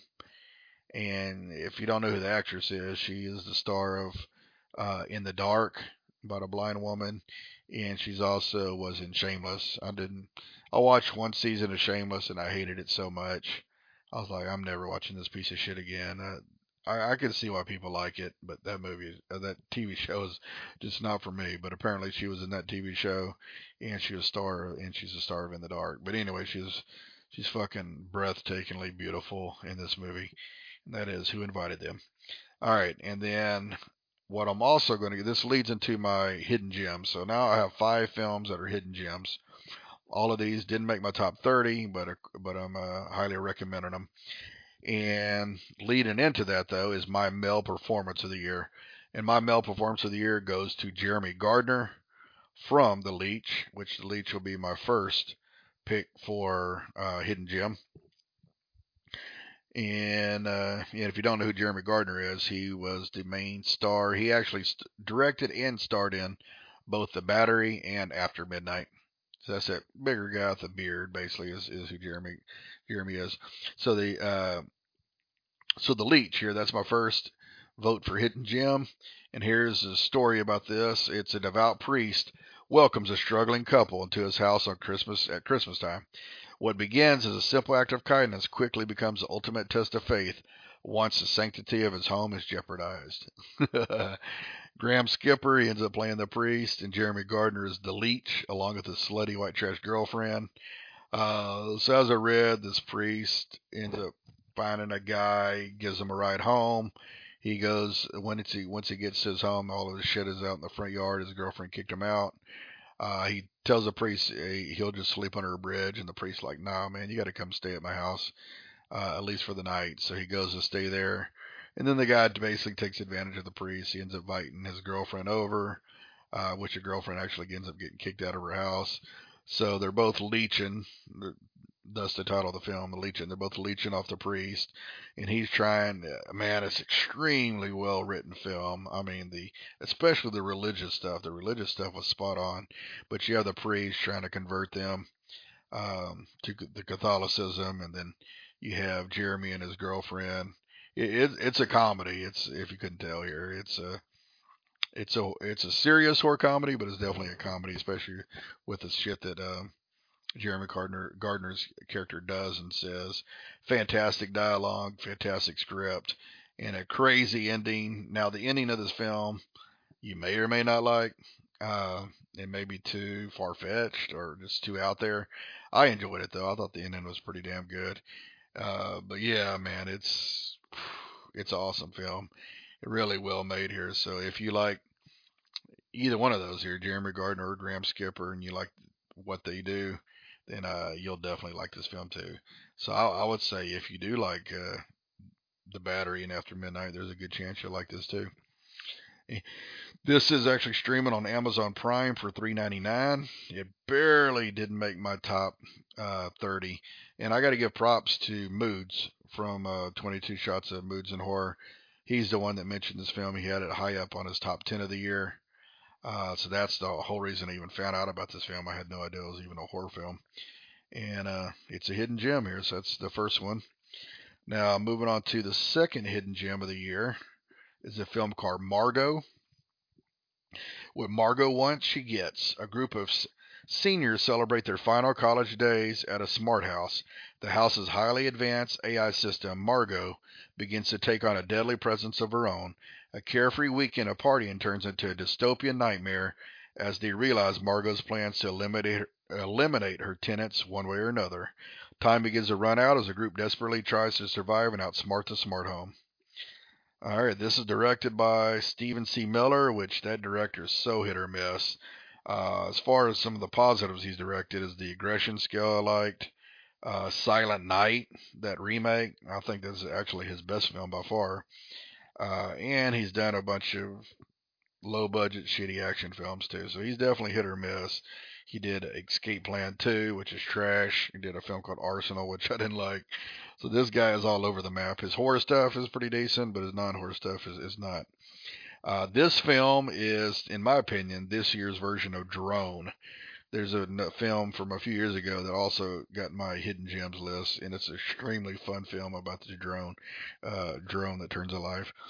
Um, but this film is about a house that's alive. It's an AI controlled house that has a mind of its own and is just trying to kill the people one by one here. Just an over the top, super fun sci fi horror. A uh, bunch of great kills, really fun moments. Now, the CGI in the film is hit or miss, but I would say for the most part, it's actually pretty damn solid. Uh, and then you have a batshit crazy finale, which has a really cool twist ending to it. Once everything is revealed, I thought, oh man, that's pretty damn cool. So if you like fun films, which you should, but uh, if you're a person that likes these type of uh, horror films that are fun, it's uh it's definitely a recommend here. Now it is free if you have Showtime. You can watch it there currently. It's streaming on there for free. Otherwise, it's also available to rent on VOD. Either way, it's definitely worth your time. All right, my next hidden gem is another film called Shark Bait. Now, Shark Bait is directed by, am I saying that right? Shark Bait. I think I said Shark. I think sharted on himself. Anyway, Shark, Shark Bait is directed by James Nunn. A group of friends enjoying a weekend still a couple of jet skis, racing them out to the sea, ending up in a horrific head on collision. They struggle to find a way home with a badly injured friend while from the waters below predators lurk. Easily, easily, it's without a doubt the best shark film of the year. Um, as I read here, you have a bunch of dipshits uh, on jet skis. They're out in the middle. They actually quote unquote borrow, steal the jet skis, and they go out in the middle of the ocean and they're jacking around doing tricks. They end up smashing into each other, uh, disabling the jet skis. So they're just floating out there. It's I think it's four friends, maybe five. I think it's four. Anyway, you have these characters that are floating out on these jet skis. One of them's uh, bleeding profusely. I think his leg is broken, and sharks are in the water, and they got to try to avoid the sharks and get people's attention to to get back to the shore. Uh, fantastic shark stuff, some great gore. Some of it CGI, but it's really well done. Uh, just a smart, another s- simple movie, but a smartly written. Just the things they do to try to get everything going and how, try to outsmart the sharks, I think is really well written. So that is easily the best shark movie of the year called Shark Bait, and and is currently uh, streaming on Tubi for free. So no excuse of not watching it. All right, my next hidden gem is it my last one? No, I got two more. So my next to last hidden gem is a movie called The Desperate Hour, and this is directed by Philip Noyce, which he's a pretty uh, well-known director here. He directed Dead Calm, Sliver, The Bone Collector. He also did non-horror stuff like Patriot Games, Clear and Present Danger, The Saint, Salt. so he's a really uh, uh, you know, professional director here. And here's a uh, brief synopsis here. A mother desperately races against time to save her child as authorities place her small town on lockdown. All right, this movie is similar to the Ryan Reynolds uh, Buried movie, where uh, you have the lead actress in the film is Naomi Watts. She's on her cell phone trying to find out information on how to save her kids. So, to get a little bit more into the story, Naomi is a mother who has a younger middle school daughter and a teenage son in high school. The teenage son drives his uh, pickup to school, and Naomi, Naomi, uh, fuck it, Naomi, she goes jogging out in the woods by her house, so she's miles away from her home, and she gets a text message that there is a school shooter at the high school. Desperately, she starts calling everyone she can to find out what's going on. Uh, her car is actually at a mechanic shop, so she calls a mechanic and befriends him. Um, and she actually gets him to go and uh, check on the son's truck at the school to, to, see if he's there. Any any help that he, he can give her. She uh, convinced him to go to the parking lot though to look for the truck, and uh, she since she doesn't have any vehicle at home, she has to run through the woods miles to this main road so an Uber guy can pick her up and take her to this meeting place where the families of all the children are waiting. Uh, so 90% of the movie is her on her cell phone, talking to the mechanic, talking to her friends, talking to the police. Um, is really intense. Uh, uh, I'm not gonna. I yeah, this is really another one that's hard to talk about without spoilers. But there's some stuff that happens that you're not expecting to happen, and some twists and turns that really work that you don't see coming here. So this is uh, another hidden gem. Recommend. You know, it's you can debate whether it's actually a horror movie or not. It's I guess it's more of a thriller technically, but yeah, I think horror fans would like it here. Uh, so yeah, uh, another props to Naomi Watts. Not only Naomi Watts, she's a, obviously an awesome actress, but she fucking runs her ass off in this movie. Not only is she talking on the phone nonstop, she's jogging through the woods nonstop. So I know this had to be a tough film to, to uh, tough movie to film for both Naomi and the directors here because there's a lot of running. Put it that way here. And this film is actually on Amazon VOD. It's only $2.99, so that's definitely worth that. And my last hidden gem is another film. I'm not talking to you, Amazon. Shut the fuck up. Oh, because I said Amazon VOD. That's why it started talking. Sorry about that. Uh, another interruption, which happens quite often with my fucking echoes. All right, what was I saying? Oh, okay. So my last hidden gem is a movie called Saloum, or I'm, I'm pretty sure I'm butchering it, but Salom or Saloum, S A L O U M. And this film is directed by Jean Luc Herbulot from Senegal. And it's also on Shudder. And here's a synopsis. In 2003, a trio of mercenaries escaping a, a coup in Guinea Bissau take refuge in a hidden region on the Saloum River of Senegal. But something from beyond the grave awaits them there. I actually hesitated to watch this. Uh, the synopsis on Shudder didn't really make it sound that good. The artwork on the film was kind of iffy. Uh, but I'm glad I watched it here because this is definitely a solid film. It's about three mercenaries. They're on their way to deliver this drug dealer they captured, and their plane ends up being shot at, and it has mechanical problems, so they have to land it on the coast of Senegal, and they land by this small village. Um, they're trying to go there to get supplies to fix the plane, and also it's uh, ran out of fuel. Uh, now the village that they go to is this commune type setting where they allow people to live there for free as long as you do daily chores. So these three mercenary dudes, uh, which all of these guys, all three of them are fucking fantastic actors. They're all excellent here. Uh, I was pretty much enthralled by every scene that each of the characters are in. Uh, even though these characters are mercenaries, they're also deep down good guys and great friends with each other. Uh, the oldest one, he's in his 50s. Uh, he's also kind of like a witch doctor type dude. Him and the other older guy, they suspect that the leader of the group isn't telling them something about this particular village. Uh, there is a dinner scene which plays out like a Tarantino film. Uh, that's when the big reveal happens. And then once you get to the dinner scene, there's like a flip that switch. It goes from a heavy drama action film to action horror film, uh, where these characters they basically have to battle this supernatural type entities. it's a very uh, strange, unique film. Um, awesome acting, high production values, and actually really good CGI. Uh, CGI I think is pretty fantastic overall. So it's like a film that I wasn't expecting, and I don't think you would either when when you're watching it here. It's uh, definitely recommend though. I, I wouldn't recommend this to everyone, but if you do like the more serious drama type horror films, and it's definitely a recommend. And that is Saloum, and it is on Shudder. All right, so let's see. Actually, I apologize. I have one more hidden gem to talk about here, and this last one is called "Those Who Walk Away."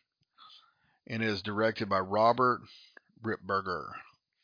After Max and Avery meet on a social media app for a first date, they end up at a haunted house only to realize the trauma they share may either save them or erupt into an unforgettable nightmare.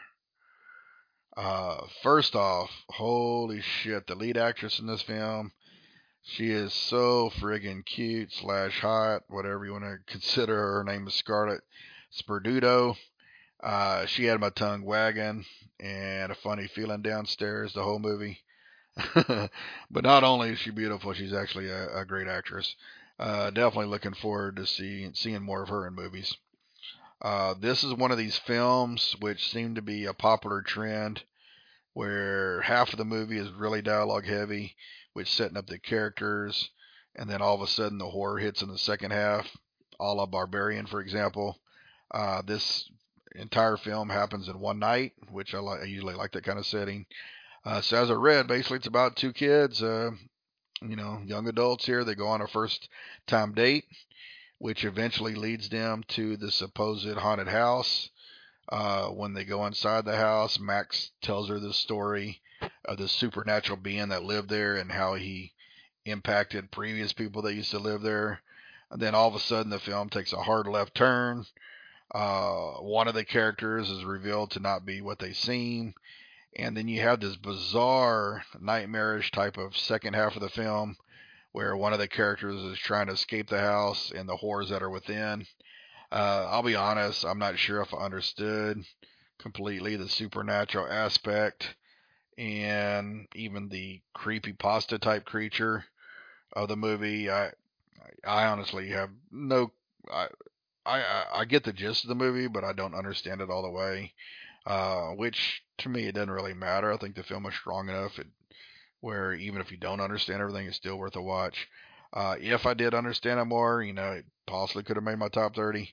But I think most people that are into these um, creepy pasta type movies, I think you'll definitely like it here. It's it's, really well made and well acted, to put it that way. So it's definitely a hidden gem in my opinion, and that is called once again "Those Who Walk Away." And no reason not to watch this because it is free on Tubi. All right, so that was uh, basically it. That's all I really had to discuss. 2022 is another fantastic year. Uh, thank you again to all the listeners out there, whether you're a first time listener uh, or a long time listener. Uh, thank you for listening to my thoughts on the movies, even if you disagree. You know, everyone has their own opinions, whether you like it or not. Hopefully, I introduce you to some true hidden gems or movies to check out too before you get too deep into 2023. Uh, one thing I will promise is my end of the year podcast for next year. I will definitely have it out sooner than February. My my goal is to have it out by the first or second week of the year. Um, and next year I'm going to get more detailed in production values. Uh, plan to add music and other fun stuff here. So I'm going to try to go all out on the next one. And who knows, in between now and then, I may do some other podcasts. If uh, there's a movie that I think needs to be talked about, I may just uh, shadow drop a podcast release. So stay tuned to uh, darkdiscussions.com for more podcasts. And uh, thanks once again to Philip Perrin from Dark Discussions for hosting this particular podcast. And that's all I had. So thanks once again for listening, spending the last two hours with me. And I hope everyone has a fantastic week and a fantastic new year. I hope it goes better than what my year's going so far. Adios. Peace. A long time ago, I committed a sin. I was weak. I have greatly sinned. My fault. Through my fault. My fault. Savior.